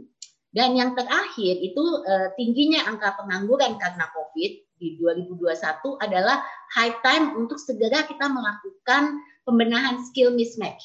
Jadi di pasar tenaga kerja dengan ini kita kita melihat kita perlu nih bagaimana mengadres. Nah, tadi saya sudah bilang di di, di pemerintah dan pelaku usaha juga sekarang kita sudah banyak fokus untuk mau mengadres masalah ini, tapi saya mau usul sebenarnya yang sudah saya sampaikan juga adalah dengan konsep triple helix ya. Jadi triple helix ini antara pelaku usaha, pendidik, dan pemerintah agar e, pekerja yang menganggur ini dapat dikoordinasikan skill setnya sesuai dengan supply dan demand pasar tenaga kerja nasional yang sudah sangat berubah pada saat ini. Nah, koordinasi triple helix ini Ini sangat kami rekomendasikan karena secara umum ini dilakukan juga di banyak negara yang juga sudah banyak uh, success story yang ada. Jadi uh, ini saya rasa akan bisa sangat membantu terutama dalam pengendalian uh, tingkat pengangguran yang ada. Jadi uh, mungkin itu sedikit uh, tanggapan saya, mungkin fokus di dalam uh, isu ini um, human capital dan um, uh, teknologi, tapi ya, semoga bisa bermanfaat buat kita semua. Saya I look forward for more discussion later. Thank you. Oke, okay, terima kasih Ibu Shinta Kamdani atas paparannya luar biasa dan ini sangat menarik sekali. Uh, tadi dalam panelis yang pertama Ibu Doktor Aviliani menyebutkan juga yang pertama, salah satu Indonesia adalah salah satu negara yang memiliki market size nomor empat terbesar di dunia. Jadi punya potensi yang sangat besar sekali Indonesia gitu. Dan juga ada opportunity opportunity uh, sebetulnya yang masih bisa berkembang. Salah satunya adalah membangun supply chain, di situ perputaran ekonomi di dalam negeri sendiri di situ. Dan terus sektor yang positif di ada pertanian, farmasi, digital, dan tambang. Ah, itu beberapa hal yang tadi disampaikan oleh sedikit yang disampaikan uh, yang disampaikan itu apa Doktor Aviliani. Terus lanjutnya Ibu Shinta Kamdani pun menambahkan dengan paparannya yang menyatakan nyampaikan bahwa salah satu adalah di bidang teknologi dan human capital. Peluang kita sangat besar sekali, peluang kita sangat banyak sekali, peluang kita opportunity ini besar sekali sebetulnya. Dan tadi Bu Aviliani juga menyebutkan salah satunya dari dunia pariwisata. Ya, dan saya pun ikut merasakan orang Indonesia itu hebat dan luar biasa sekali. Barangkali hanya baru ngerem kalau udah P S B B. Tapi kalau masa COVID ini masih takut, takut, takut tipis lah. Jadi kalau yang namanya jalan-jalan pariwisata tuh, ya oke aja jalan di situ. Jadi bisa jadi barangkali nanti salah satunya pada saat semua vaksin udah ada, COVID udah beres, dan pariwisata barangkali akan ngejos sekali barangkali nanti di situ. Nah, tapi di sini Ibu Shinta Kamdani menyampaikan eh, ada beberapa hal yang perlu dielaborasi bersama, khususnya dalam hal human capital, human capital kita dipersiapkan untuk lebih uh, siap di situ. Ya, khususnya kaitannya juga dengan dunia pendidikan. Jadi ada uh, hubungan link and match antara di dunia usaha dan dunia industri. Jadi jangan sampai mas masuk uh, apa tempat kerja ini harus ditrain lagi, harus dilatih lagi, ini itu dan lain sebagainya. Ya tidak salah, cuman jadi kurang begitu cepat ya pergerakannya, jadi tidak nggak nggak lebih nggak nggak nggak cepat saja. Nah, Ini barangkali yang menjadi uh, challenge untuk kita bersama, uh, tantangan dan tanggung jawab untuk kita bersama untuk kedepannya. Dan termasuk tadi Ibu apa Shinta Kamdani menyampaikan adalah dunia teknologi informasi digital. Nah, suka atau tidak suka, kita semua saat ini masuk dalam dunia digital. Dan alhamdulillah, alhamdulillah ya meskipun kita tidak menyampaikan alhamdulillah dengan COVID-nya, tapi alhamdulillah COVID terjadi saat ini. Coba bayangkan kalau COVID terjadi tiga puluh atau dua puluh tahun yang lalu. Ya, di mana kita belum ada ya, teknologi digital sebaik saat ini. Ya, sudah tentu kita tidak bisa berkomunikasi dan tidak bisa pengembangan yang luar biasa seperti saat ini. Nah, untuk membahas untuk tentang perdigitalan, ini kayaknya kurang pas kalau kita tidak mengundang pakarnya langsung. Ya. Di sini sudah hadir pakar dunia perdigitalan, Bapak Doktor Alex Rusli. Selamat datang Pak Doktor Alex Rusli, Pak Alex Rusli. Terima kasih Pak Erwin, apa kabar Pak Erwin? Alhamdulillah sehat Pak Alex Rusli. Alhamdulillah, alhamdulillah. Alhamdulillah. Ini kalau lihat Pak Alex Rusli, Pak Jimmy, saya keder loh. Kita pakai batik, beliau ini milenial ya, milenial apa zilenial? Oh lihat, ya. Pakai jas tapi pakai kaos itu. Memang udah lebih kekinian beliau ya di situ. Oke, Pak Alex Rusli, eh, tadi sudah disampaikan oleh Ibu Doktor Aviliani, Ibu Shinta Kamdani, bagaimana perekonomian Indonesia yang kita hadapi sejak tahun dua ribu dua puluh dan akan menghadapi dua ribu dua puluh satu. Alhamdulillah kita bisa survive ya meskipun beberapa kali harus berjuang sangat keras sekali. Tapi setidaknya kita bisa melewati tahun dua ribu dua puluh, itu saja dulu. Ya, sekarang bagaimana kita menghadapi tahun dua ribu dua puluh satu?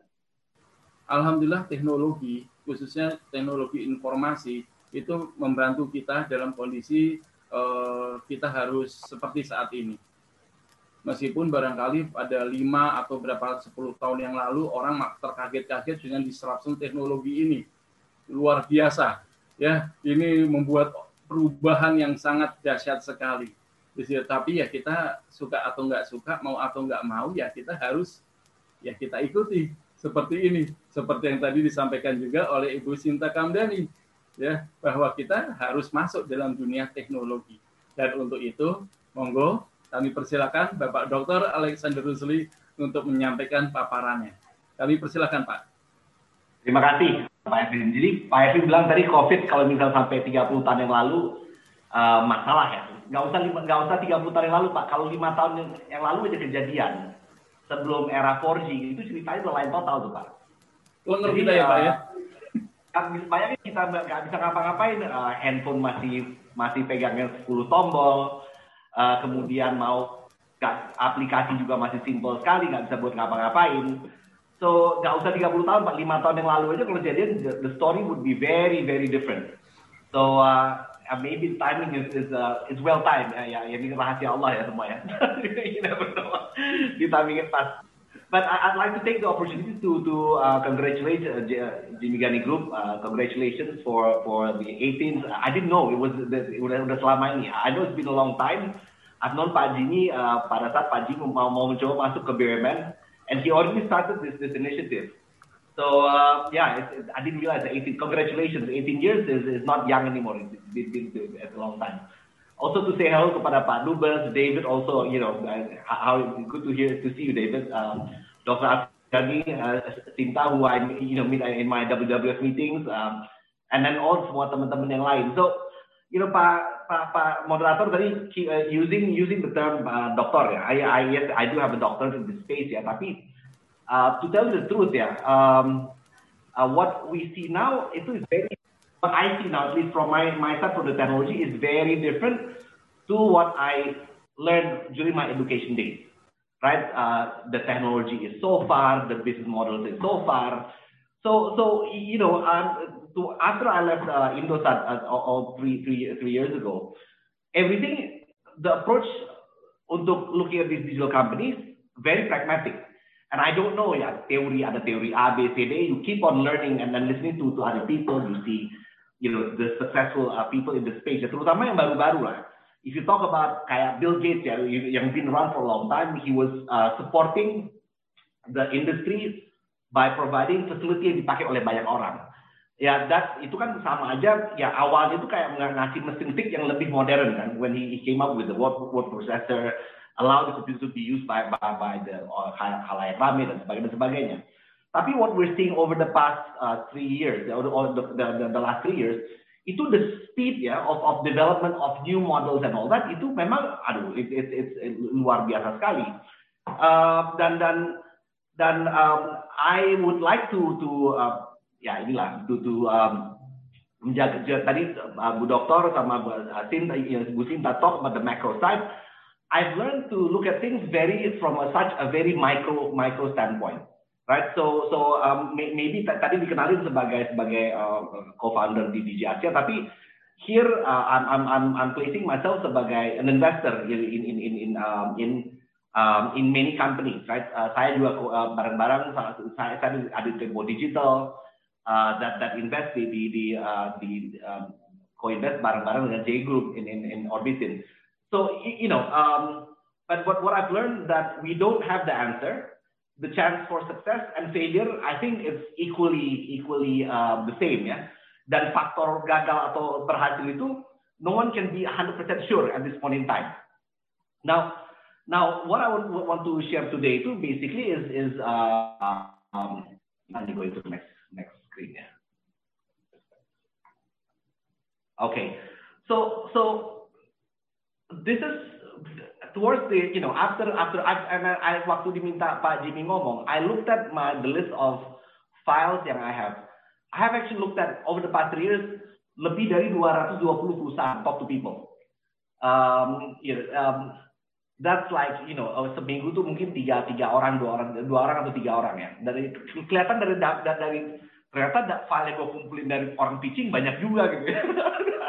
Ada dua ratus dua puluh file. So yeah, I've been talking to, to all, all these people. Apakah ya the last year, this tahun dua ribu dua puluh mostly uh, memang seperti ini pakai Zoom, pakai Google, Google, eh, pakai um, pakai any video conference facility yang ada.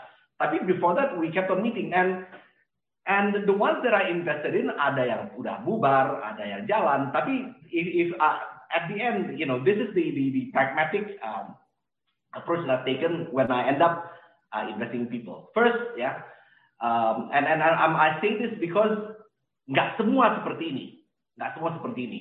And uh, untuk to to complement apa yang dibutuhkan by our, our economy, we need people with this kind of attitude, right? First of all, itu willing to risk uh, to take the risk together with the investor. Ini ini juga juga maybe more than half of the of the the the, the people that I meet itu minta uang, tapi biasanya minta uang untuk menggaji mereka, which is painful, right? Jadi minta uang misalnya investor satu setengah m, ide seperti A, B, C, D, E. Terus pas you, you go through the the the, uh, the the the the financial model, kok separohnya itu buat gaji management or founder ya? Jadi jadi um, kok ya gua ngambil risiko, I'm taking a risk on you gitu ya, um, to to on your idea. Idenya belum jalan, um, and, and and I come in at a very early stage. Why early stage? Uh, because I do think that, that that all these new models itu cuma bisa dites at, at this very early stage. Um, tapi if you want to take, if you want me to take a risk, ya lu take risk juga dong. Take, take risk with putting your time in, right? Your time ini ya, you, you kan ada opportunity cost. Ya lu lu resiko waktu sama not being able to go somewhere else ya. At the same time, gue take risk putting money in.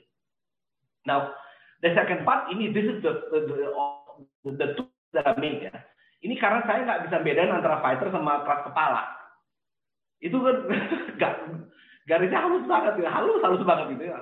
Ya, the first investment I left uh, left Indosat, uh, after I left Indosat itu empat bulan kemudian udah bubar jalan karena ternyata orangnya bukan keras hati, tapi keras kepala gitu ya. Jadi keras keras kepala, udah harusnya waktunya belok gitu ya, tapi dia nggak belok, dia masih ngotot with the model. So So, you know, we want fighters, tapi kita nggak mau keras kepala. Dan kadang-kadang tuh di, di awal susah ngebedainnya. How do you push if you have conviction and belief on something, which I like, karena I, I like that person to be fighter. Tapi ternyata along the way, gua salah baca nih, brengsek nih. Ternyata dia bukan, bukan dia ternyata lebih ke arah keras kepala gitu ya. Now, now the, the, the third piece itu, uh, um, ya, they have to put a lot on the table. Gak, belum tentu uang, apakah apakah uh, resource ataukah they put their their ecosystem, their contacts, their apa, they, they have to put something on the table. Ya mungkin yang mereka nggak punya uang uh, untuk memodali the starting point. Tapi everyone who comes to the, to, to the table nggak bisa datang for me, please nggak bisa datang uh, with um, with just a uh, an idea.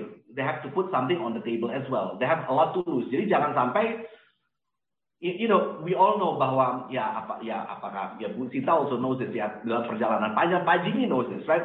Dalam perjalanan you told me that pernah pernah hampir tutup, pernah mau mau bangkrut, dan ya tuh finally nggak bisa langsung udah deh.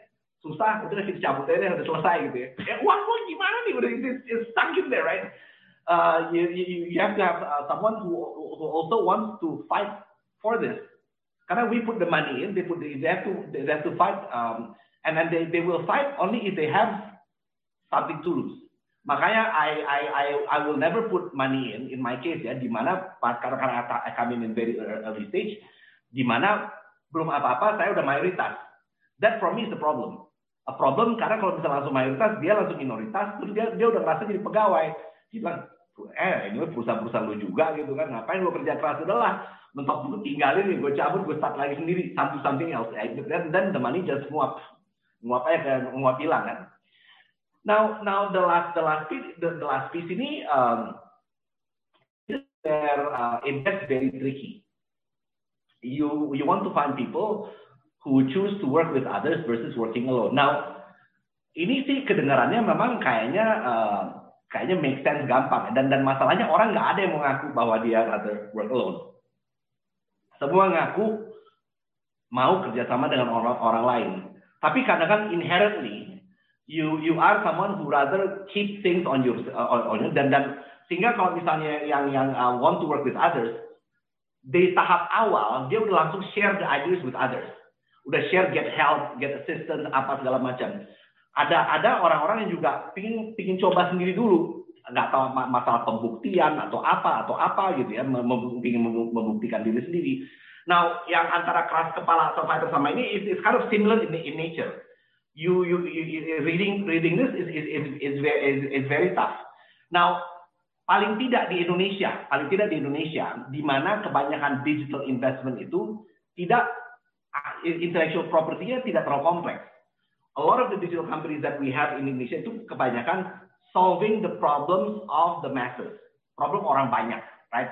Ya karena memang our negara seperti di sini kan yang high, high yang algoritmanya kompleks segala macam nggak banyak di sini karena memang not it's not our ecosystem.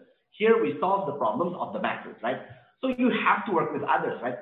It's it's quite different in in in the U S if you come up with some kind of compression technology, di mana I P-nya itu dijaga supaya nggak nggak nggak nggak lepas ke orang lain, atau some encryption uh, program, di mana sumber segala macam sumber very very rahasia. That then then maybe you want to try to work with a closer close loop as as much as possible. Itu pun juga nggak bisa sendiri if you want to move fast, right? So so so I end up looking at at, at these uh, different elements sebagai out of segala segala macam teori yang ada. Akhirnya ini yang gue lihat. Only these four. Yang lain-lain bisa bisa bisa kita bicarain nanti. Now, if you look at what what I've what I've invested in since uh, uh, ya yeah, I left Indosat di, di ujung dua ribu tujuh belas. So so tadi di mention I was one of the co-founders of of D G Asia. It's just one of one of the many lah ya. Semua semua investmentnya sifatnya um, independent from from another direct. I directly invest. Jadi I'm like a mini V C lah, mini mini uh, venture capital. Tapi come very so you know kategori angel investor. And I always come in di mana I using my knowledge, using my network, I can de-risk atau kasih input supaya me me meningkatkan kemungkinan perusahaannya berhasil. So after I look at all those those, those elements, um, now the, first, the the one on the top left sengaja gue taruh karena itu yang yang empat bulan setelah gue uh, the first investment I made after four months bangkrut tuh barang.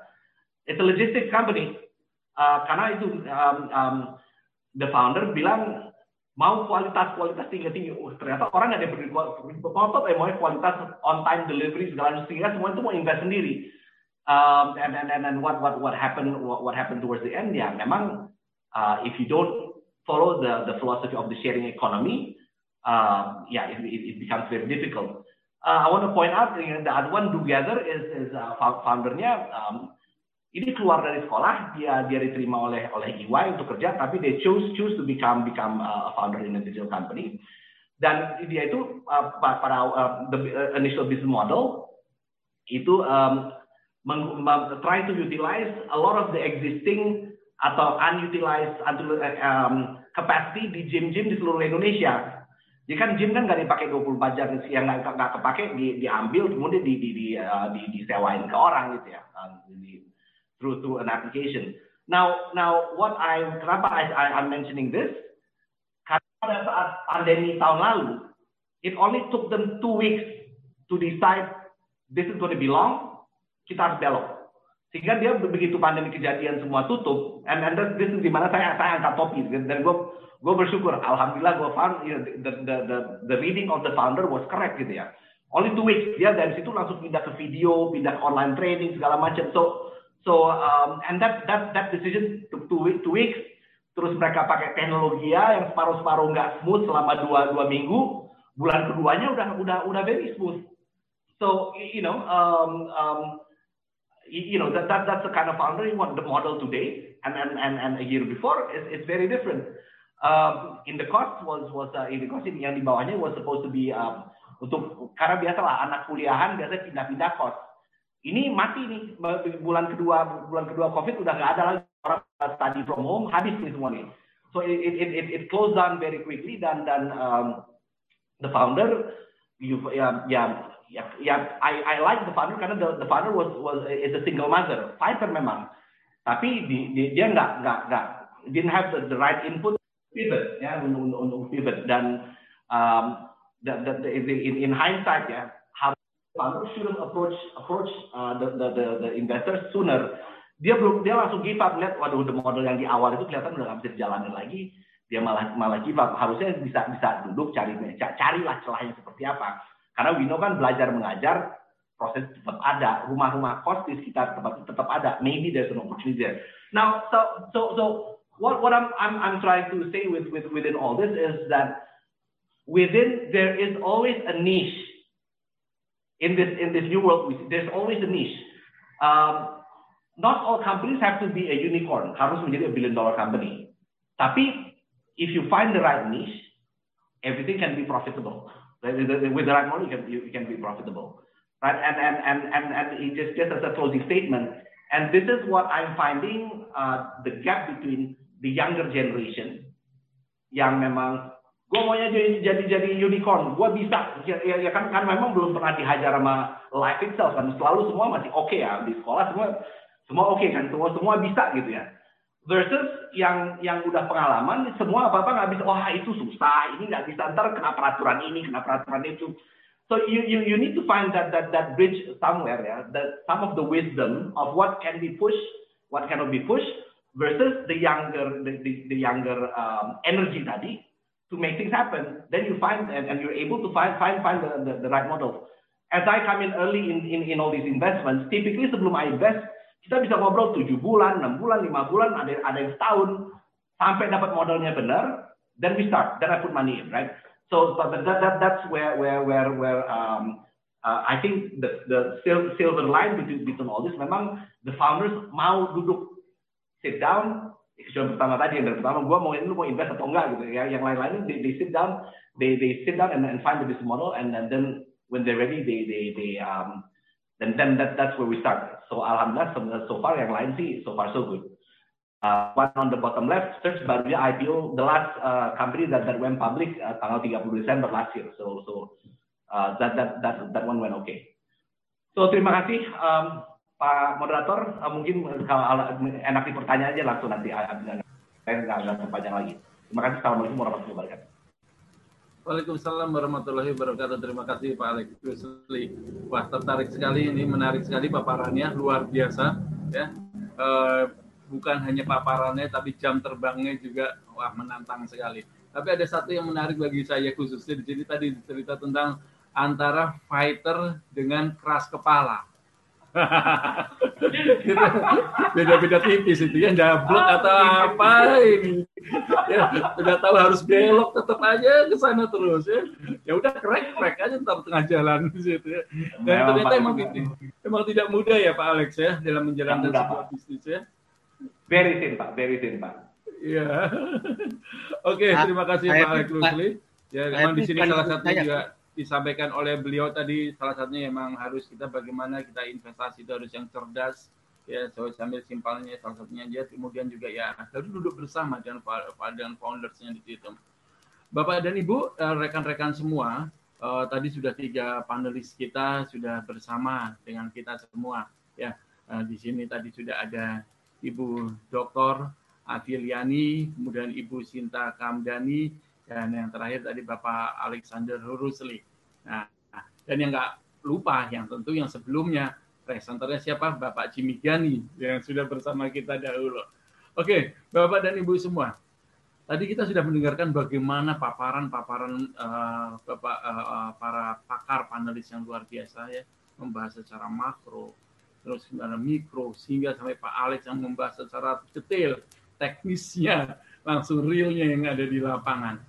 Nah, kami sebelum saya lanjutkan, barangkali silakan jika ada rekan-rekan yang akan bertanya uh, untuk kita membuka forum diskusi. Kalau saya lihat di sini masih belum ada uh, yang memberikan chat, ya, belum ada yang memberikan chat dari sini. Atau barangkali kalau boleh saya akan lempar dulu uh, kepada Bapak Jimmy. Nah, Pak Jimmy barangkali ada masukan atau sedikit sharing yang juga Pak Jimmy untuk bisa uh, share kepada kita bersama-sama di sini. Monggo silakan Pak Jimmy. Terima kasih Pak Erwin.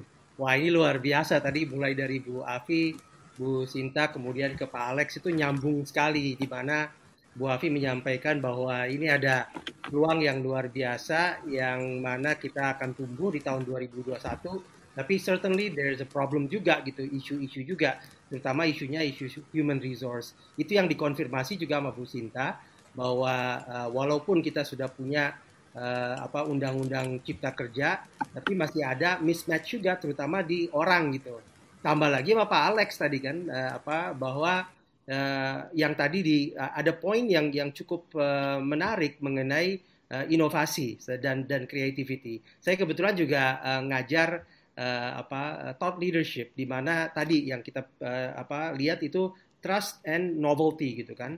Nah, trust and novelty ini sangat penting untuk dibangun, bukan hanya uh, uh, seseorang yang seperti yang tadi Pak Alex sampaikan bahwa uh, he will invest but he needs the trust first. Orang ini kira-kira hard headed atau betul-betul uh, really real fighter gitu.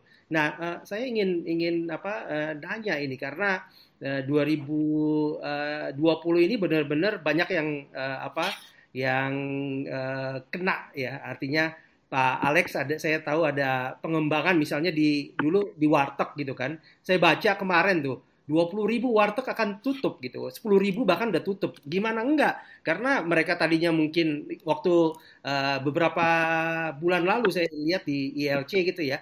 Uh, ada seorang ibu-ibu uh, yang yang buka warteg uh, udah belasan tahun, tiba-tiba uh, penghasilannya dari tujuh ratus ribu tinggal seratus lima puluh ribu. How can you survive gitu with one hundred fifty thousand when you have so many people gitu ya? Dia punya uh, pelayannya aja beberapa gitu.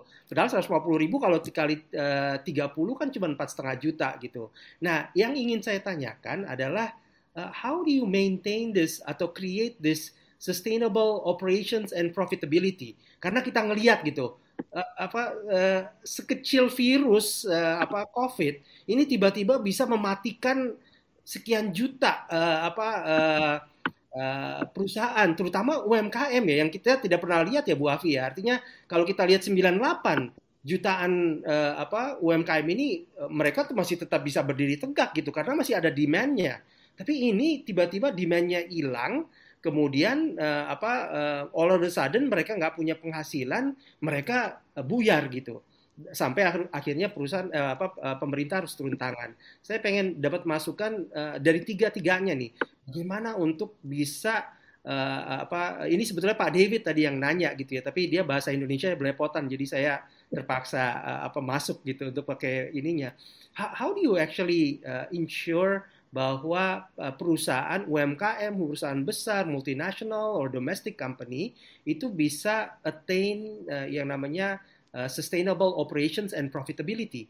Jadi uh, even nggak profitability lah, tapi uh, sustainable uh, operation dan bisa uh, apa kokoh gitu, supaya jangan sampai uh, apa uh, nanti ada, kan kita nggak tahu lagi ya, uh, jangan-jangan nanti ada, kan kita udah tahu, dengar nih uh, mutation of COVID dan seterusnya. Nah kalau misalnya ini kejadian sekali lagi, wah ini luar biasa gitu uh, untuk uh, dunia bisnis kita, walaupun tadi ada level of field yang yang dihasilkan. Saya rasa itu Pak Erwin mungkin pertanyaan saya ya. Ya, ya terima kasih Pak Jimmy. Uh, luar biasa sekali ya tadi bagaimana kita bisa bisa perusahaan itu bisa uh, operation bisa sustain ya dan terus uh, berkesinambungan. Monggo barangkali bisa dimulai Ibu dari Ibu Aviliani, kemudian Ibu Shinta dan terakhir ada Pak Alex ya untuk memberikan uh, tanggapan dari pertanyaan Pak Jimmy. Kami persilakan. Oke, terima kasih. Jadi memang begini, sejak digitalisasi ini harus ada perubahan mendasar dalam menangani U M K M. Ya, kenapa? Karena ketika sebelum digitalisasi terjadi, U M K M kita ini hampir enam puluh persen itu hanya perdagangan gitu. Jadi hanya memindahkan barang. Nah, sekarang dengan memindahkan barang itu, dengan adanya digitalisasi, orang itu kalau nyari barang udah tinggal buka internet, mana yang paling murah kita beli. Sehingga sekarang margin dari U K M itu sudah tergerus habis-habisan. Jadi kalau dia dibiarkan seperti sekarang, mau tidak mau sustainability-nya nggak akan bisa gitu. Nah, oleh karena itu tadi kenapa saya katakan ke depan ini insentif itu harus dikaitkan dengan yang namanya supply chain ya. Jadi misalnya begini, kalau kita lihat banyak perusahaan itu membutuhkan uh, apa U M K M, tetapi mereka itu nggak pernah ketemu. Kenapa? Karena buat pengusaha ah import aja lebih murah, toh juga nggak ada untungnya ngambil U M K M di dalam negeri gitu, nggak ada insentifnya gitu ya. Nah makanya uh, dulu juga sama-sama Pak Pak Jimmy kan kita pernah lakukan di Kementerian Desa kan, kita cariin demand-nya, lalu kita pertemukan dengan U M K M-nya apa yang bisa dikerjasamakan dan terjadi akhirnya beberapa kerjasama yang akhirnya sukses. Misalnya pengusaha sektor sapi dulu Pak Juan Pak Juan itu ya. Mereka bisa membina U K M, tetapi sama-sama dikasih insentif, baik U K M-nya maupun perusahaan besarnya. Nah, ini kita bicara sustainability. Nah, kalau pemerintah modelnya kayak sekarang, pokoknya dikasih subsidi kur gitu ya, dikasih duit. Menurut saya uangnya habis, nggak terjadi apa-apa. Kemiskinan masih akan terus terjadi. Nah, padahal kita dua ribu dua puluh lima ini kan S D Gs harus kita lakukan. Nah, ini tidak terjadi pada Indonesia nantinya gitu. Jadi saya melihatnya opportunity-nya ada di situ. Mungkin kita bisa contoh misalnya kayak Korea, eh, Thailand, itu keberhasilan U M K M-nya itu karena mereka punya yang namanya eh, apa supply chain gitu. Dan mereka juga eh, apa global value chain dari U K M-nya itu sudah sangat tinggi. Kita yang paling rendah sebenarnya.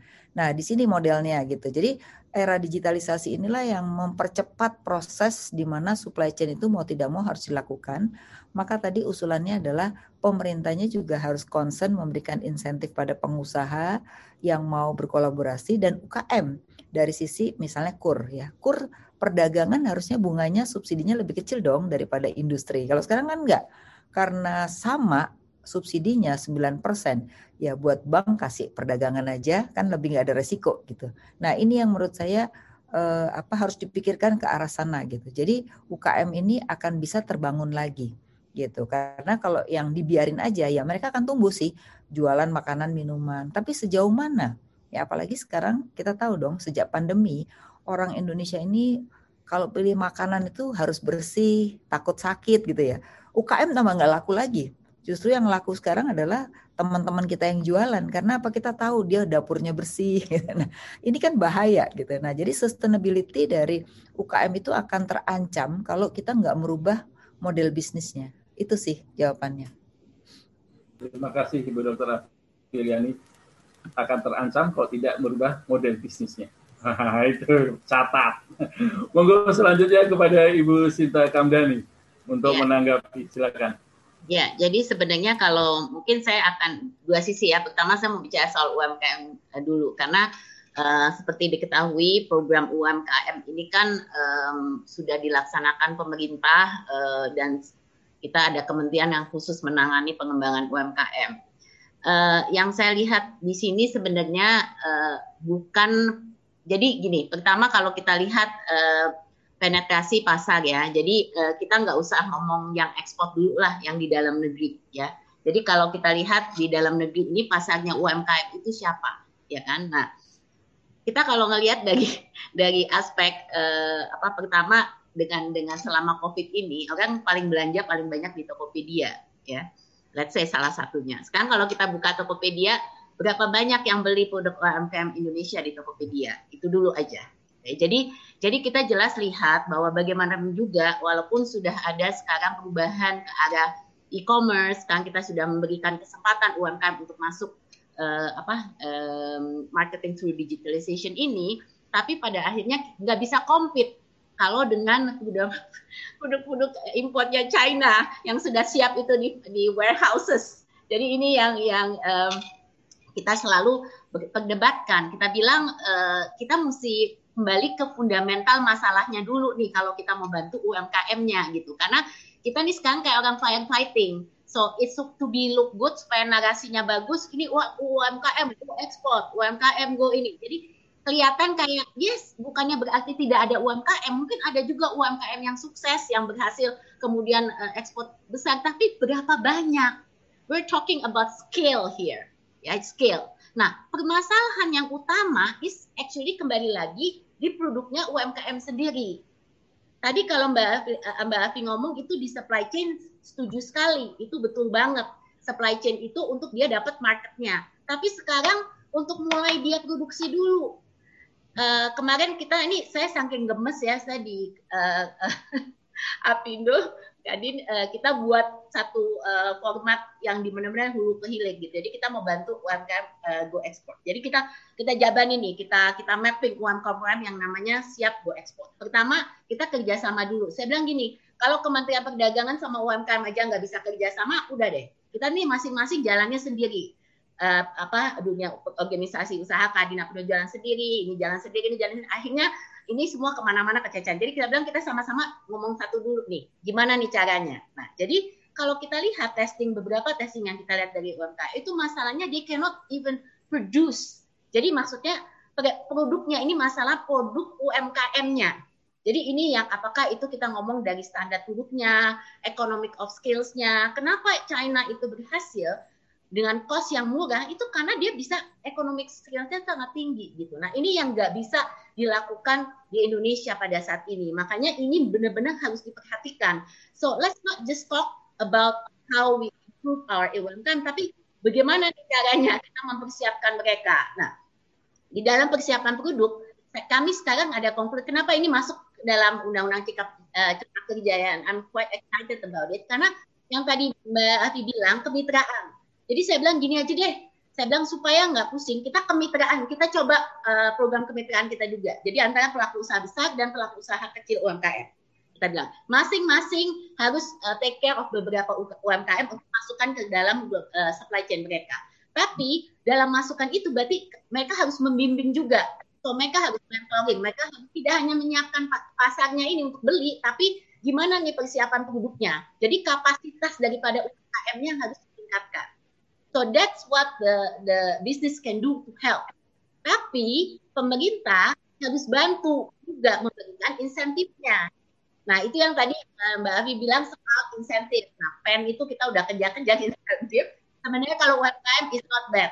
Ya, insentifnya lumayan lah absorpsinya. Tapi ini kan cuman gini. Kalau kita kasih dalam kondisi uh, COVID, dia dikasih uh, insentif, oke okay, dipakai kemana?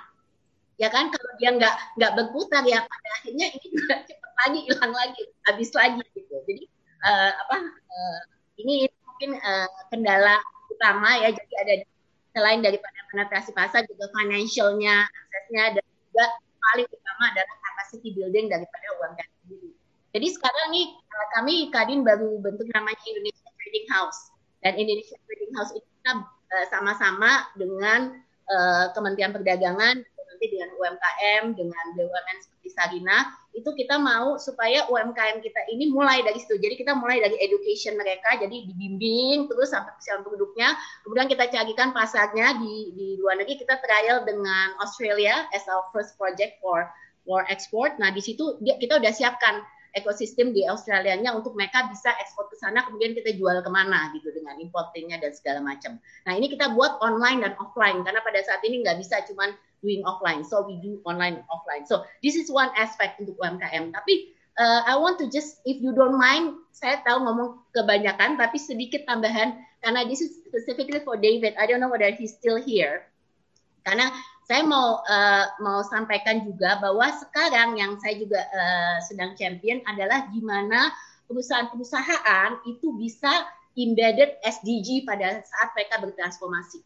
Karena saya melihat ini momentum yang paling tepat to put sustainable development goals into the company's business model. Saya bilang stop talking about C S R. Saya rasa banyak company sudah melakukan S D Gs through C S R. Itu enggak. Saya bilang saya mau masuknya ke bisnisnya. Jadi this is what I'm championing first through my company. Jadi kita di dalam organisasi saya, saya ada yang namanya, saya bilang roadmap S D G for the Earth. Jadi ini kita masukkan beberapa prioritas S D G goal, kemudian ini saya embedded di dalam bisnis kita, baik itu di bisnis model maupun di bisnis prosesnya. Dan ini kemudian kita uh, kita develop dan prosesnya, mekanismenya juga kita evaluate dan kita sekarang uh, mempersiapkan juga bagaimana sistem dan lain-lain. Jadi ini semua kita masukkan ke dalam K P I daripada uh, um, um, our people as well. Jadi untuk supaya ngejalanin kita punya goalnya, tapi kita juga mau our people uh, juga follow through. So this is an exciting project that that we're doing because I really believe that this is the key untuk transformation is to put the S D G um, into the business, integrated into the business. Thank you. Oke, terima kasih Ibu Shinta. Luar biasa sekali. Tadi Ibu Shinta menyampaikan bahwa salah satunya permasalahan adalah ya dari, mohon maaf ya, dari produknya U M K M itu sendiri yang terkadang ya standarisasinya barangkali yang itu yang uh, tidak uh, terstandar dan bisa naik turun naik turun dan lain sebagainya, dan juga pasti yang kita ada kita harapkan adanya uh, insentif dari pemerintah ya agar uh, bisa membantu dari U M K M itu sendiri. Terima kasih Ibu Shinta Kamdani atas uh, paparannya. Lanjut kepada Bapak Alex Rusli, monggo kepada Pak Alex untuk memberikan tanggapan, silakan. Jadi saya mungkin sekalian nanggepin sama beberapa pertanyaan yang ada di layar ya, jadi jadi um, yes. At the same time. Gini, kalau kalau um, Bu Bu Aviliani sama Bu Shinta tadi bicara dari sudut pandang pemerintah dan sudut pandang asosiasi. Memang tugasnya tugas pemerintah dan asosiasi itu make sure that there's some balance, balance between countries, balance between different industries. And toolsnya kan memang insentif apa segala macam, and, and that, that needs to be seen from a micro, micro standpoint. Tapi I would like to answer now from a micro standpoint, dari dari dari dari, dari perusahaan itu sendiri. Um, ya kalau kalau di level perusahaan, the reality is is is about the survival of the fittest, right? The the the the, the weak the weak is, the weak will die, right? Uh, dan dan bedanya zaman sebelum digital sama sekarang, yang dipercepat oleh COVID, sekarang the cycle is like crazy fast. Dulu butuh butuh puluhan tahun, ratusan tahun for the company to die.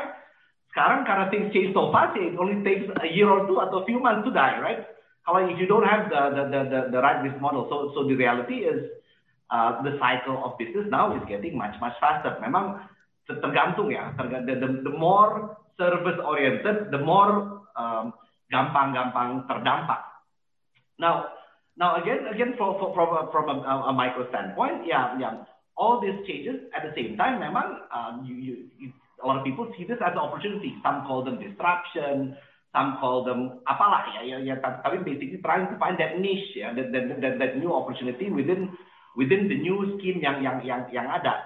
Ya, that, that that's where you know again the government has to play a role, education apa supaya nggak cuma yang pinter doang yang yang survive, yang yang jeli yang yang survive, yang doang yang survive, dan equal equal equal equal playing field.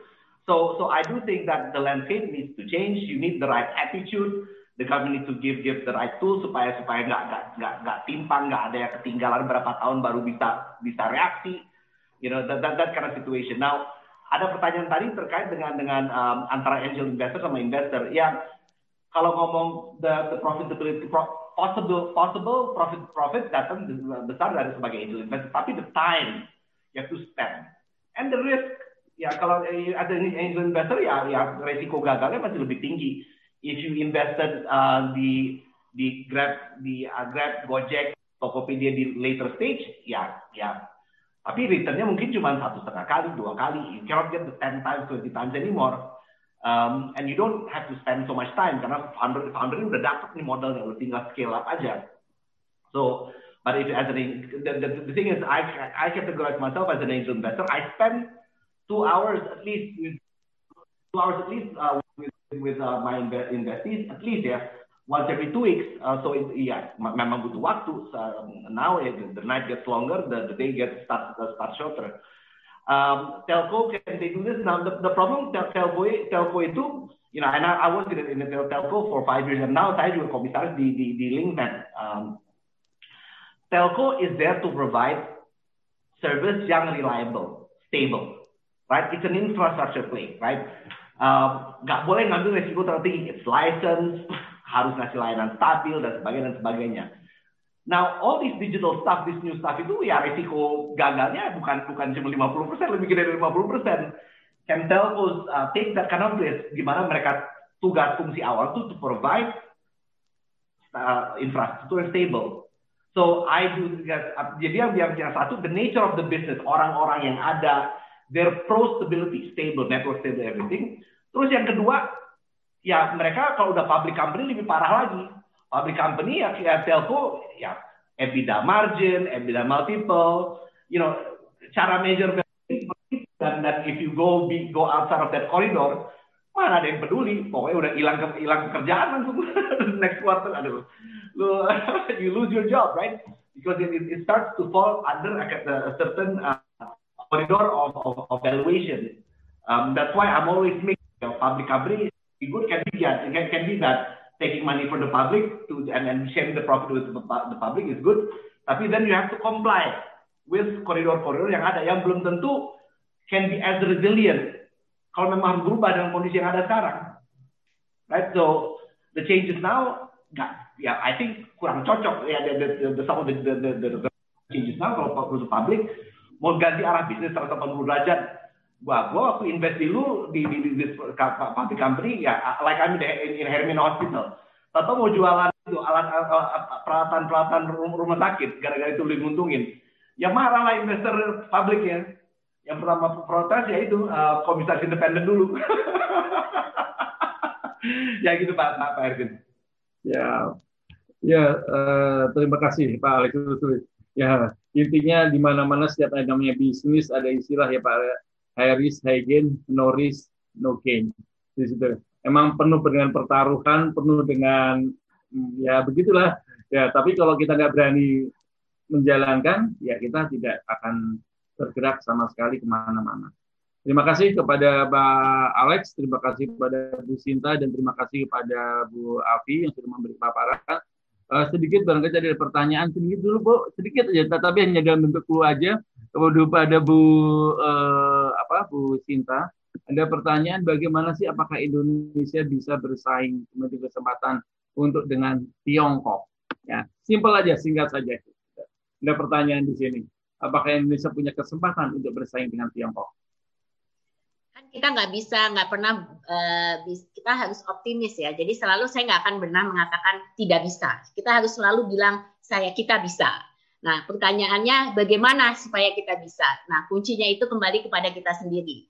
Dan saya selalu, aspek buat saya yang paling penting saat ini, kenapa saya selalu ngoyong-ngoyong soal Indonesia Incorporated. Persoalannya dengan bangsa ini adalah, do we have one vision?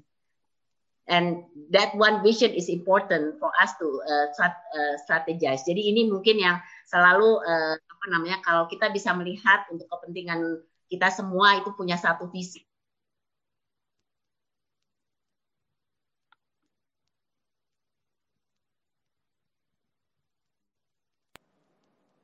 Seperti China sekarang, if they can do it, why can't we do it, right? So harus bisa dong. Oke, luar biasa. Terima kasih, Bu Shinta. Lanjut nih terakhir untuk Bu Aviliani. Sedikit saja, Bu. Langsung singkat aja. Satu paragraf yang nggak apa-apa di sini. How to prepare facing uh, dua ribu dua puluh satu, mitigation risiko to make a sustainable uh, corporation. Oke, okay, itu saja Bu, uh, Bu Afi, silakan. Masih di mute? Ya, sebenarnya eh, pandemi ini banyak opportunity yang sebenarnya terlihat ya. Nah, bagaimana sebenarnya para pelaku ini bisa bersama-sama? Karena era ke depan tuh nggak bisa lagi eranya persaingan.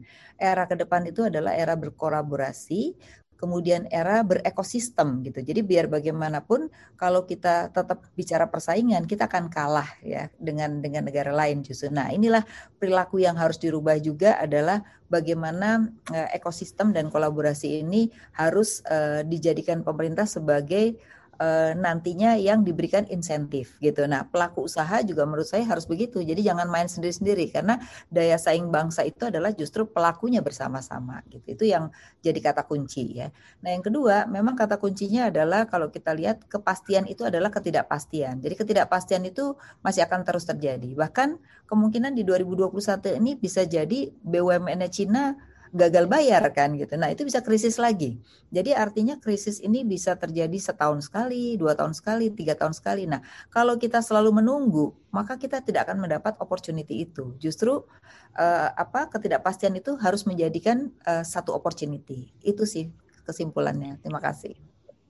Terima kasih Bu Dokter Aviliani. Ketidakpastian itu justru adalah kepastian itu sendiri. Maka kita harus siap menghadapi ketidakpastian. Oke, okay, tapi kita harus ada yang pasti-pasti aja. Maka di closing statement dari Pak Jimmy Gani, silakan. Terima kasih Pak Erwin. Tadi kita sudah dengarkan dari Bu Aviliani betapa perlunya global value chain. Jadi kita bicara market untuk memastikan bahwa market itu bisa kita raih. Tadi Bu Shinta juga nyampaikan bahwa di Kadin, Apindo ini lagi kerjasama sama pemerintah untuk memastikan bahwa kita bisa masuk ke setiap chain, setiap rant, mata rantai yang ada di dalam supply atau value, global value chain tadi. Kemudian kita dengarkan juga dari Pak Alexander Rusli betapa uh, kita sebetulnya sekarang harus berkutat juga dengan inputnya, terutama input pemimpin-pemimpin daripada startup, U M K M, dan seterusnya yang mempunyai mental yang luar biasa. Saya sama Bu Aviliani ini uh, apa, keliling uh, Indonesia ke desa-desa waktu itu untuk ngelihat memang kita perlu perlu peningkatan daripada uh, daya saing, terutama dari orang-orangnya, karena tanpa itu uh, nggak akan bisa kita bisa ma- masuk ke dalam global value chain. Saya ngelihat uh, tadi kita udah bicara uh, output uh, market side-nya, output-nya, kemudian input side-nya. Yang saya uh, ingin uh, apa fokus juga adalah di prosesnya. Proses ini tidak kalah penting. Seperti yang tadi Pak Erwin nanya ke Bu Shinta, apakah kita bisa bersaing sama Tiongkok? It depends. It depends on what? Competitiveness, daya saing kita. Kalau daya saing daripada service ataupun juga daya saing daripada produk, itu tidak lepas dari Q C D S. Saya sama Pak David udah puluhan tahun uh, di, di bidang uh, apa uh, productivity, uh, performance uh, dari perusahaan. Dan tidak pernah berubah. Yang, yang dipentingkan adalah bagaimana quality-nya. Apakah quality-nya ini memadai gitu daripada produknya? Karena orang nggak akan bicara sekarang nggak uh, apa mau itu made in China, mau made in uh, apa uh, Cibaduyut, mau made in uh, Medan. Orang taunya quality-nya oke okay nggak dibandingkan dengan cost-nya. Jadi Q C dengan cost-nya. Kalau misalnya mereka lihat bahwa it's worthy antara quality sama cost-nya, dan uh, itu ak- mereka akan akan pertimbangkan. Ini kita bicara customer ya. Kemudian delivery, uh, apa uh, continuity daripada uh, supply daripada uh, apa uh, produk ataupun services itu, dan terakhir adalah service tadi gitu. Q C, Q C, apa apakah service-nya itu memadai? Yang luar biasa dari perusahaan-perusahaan misalnya di China atau Uh, di Vietnam, mereka very responsive gitu. Nah, uh, seringkali terutama uh, U M K M ya, mohon maaf gitu. Uh, mentality-nya itu ya udah lo beli, uh, gua jual. Kalau lo nggak mau beli ya udah, gitu, gua jual ke yang lain gitu. Padahal sekarang ini marketnya very uh, saturated dan very very uh, apa uh, kecil gitu loh. Jadi uh, kalau kita bicara Q C D S itu yang seperti yang Pak Alex tadi uh, sampaikan, cycle-nya itu udah nggak nggak bisa ini lagi. Dulu kita masih bisa bicara mengenai mismatch. Jadi saya jual mahal saat ini, orang belum tentu tahu. Karena orang nyari informasi kemahalan itu butuh waktu. Tapi karena sekarang produk China pun mereka dapetin, nggak harus misalnya ke China. Mereka ngelihat di internet aja mereka udah tahu, oh itu ini kemahalan ini dengan quality yang seperti itu. Karena inf- information mismatch-nya tadi sangat berkurang di era digital dan era informasi ini. Jadi saya rasa ini P R yang besar untuk kita sama-sama. Baik untuk yang um, apa, pemerintah maupun juga organisasi Kadin, Apindo untuk mencari market. Kita juga di Aprindo juga sama. Kita ingin sekali ngebantu gitu ya. Misalnya uh, U M K M untuk masuk ke, ke uh, toko-toko kita, gerai-gerai kita. Tapi kenyataannya kalau misalnya produk-produk dari luar itu lebih kompetitif, lebih murah, kualitinya lebih bagus. Dan konsumen hanya belinya yang yang seperti itu. Ya gimana gitu kan, kalau dipaksain pun akan susah karena toh mereka nggak ditaruh di toko pun mereka cari nanti di tempat lain, termasuk di Tokopedia, di di, di uh, apa uh, internet gampang sekali carinya. Jadi saya rasa ini uh, apa uh, diskusi yang sangat penting, nggak bisa berakhir di sini. dua ribu dua puluh satu is still young, seperti yang Bu Afi sampaikan tadi, kita masih percaya optimis bahwa kita masih bisa melakukan banyak hal, termasuk P F I dan J G Group juga. Kita uh, siap untuk kerjasama sama teman-teman dalam rangka kita bisa membantu uh, apa uh, korporasi Indonesia, baik itu U M K M melalui platform Orbitin maupun juga uh, perusahaan-perusahaan besar melalui platform uh, apa P F I. Yang penting tadi platformnya, platform yang yang oke okay untuk kita tingkatkan competitiveness melalui uh, perbaikan daripada Q C D S. Terima kasih Pak Erwin. Oke, terima kasih Pak Jimmy. Ya. Fokus untuk mendapatkan competitiveness, competitiveness, kita harus fokus pada proses. Dalam hal ini kita fokus pada quality, cost, delivery, and service. Terima kasih, ini ilmu yang luar biasa sekali untuk kita semua, ya, dan bisa semoga bisa diterapkan oleh uh, rekan-rekan pelaku usaha dimanapun Anda berada.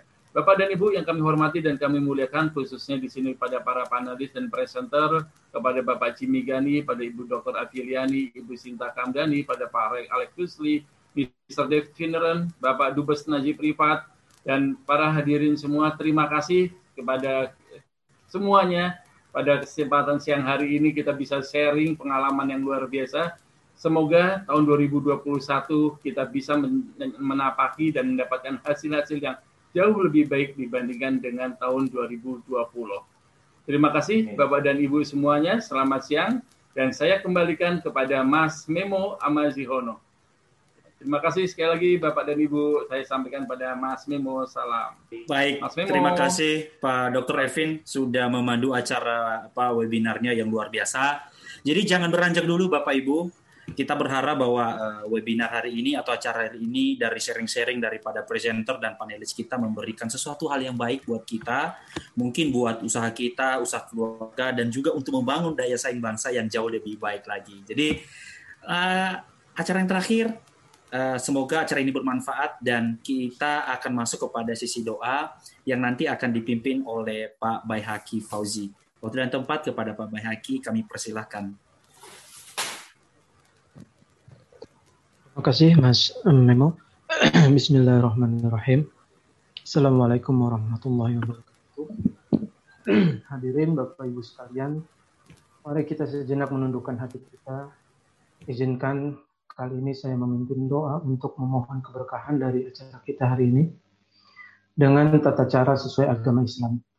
Bagi yang beragama lain dipersilakan dengan cara agama masing-masing. A'udzu billahi minasyaitonir rajim. Bismillahirrahmanirrahim. Alhamdulillahirabbil alamin. Arrahmanir rahim. Maliki yaumiddin. Iyyaka na'budu wa iyyaka nasta'in.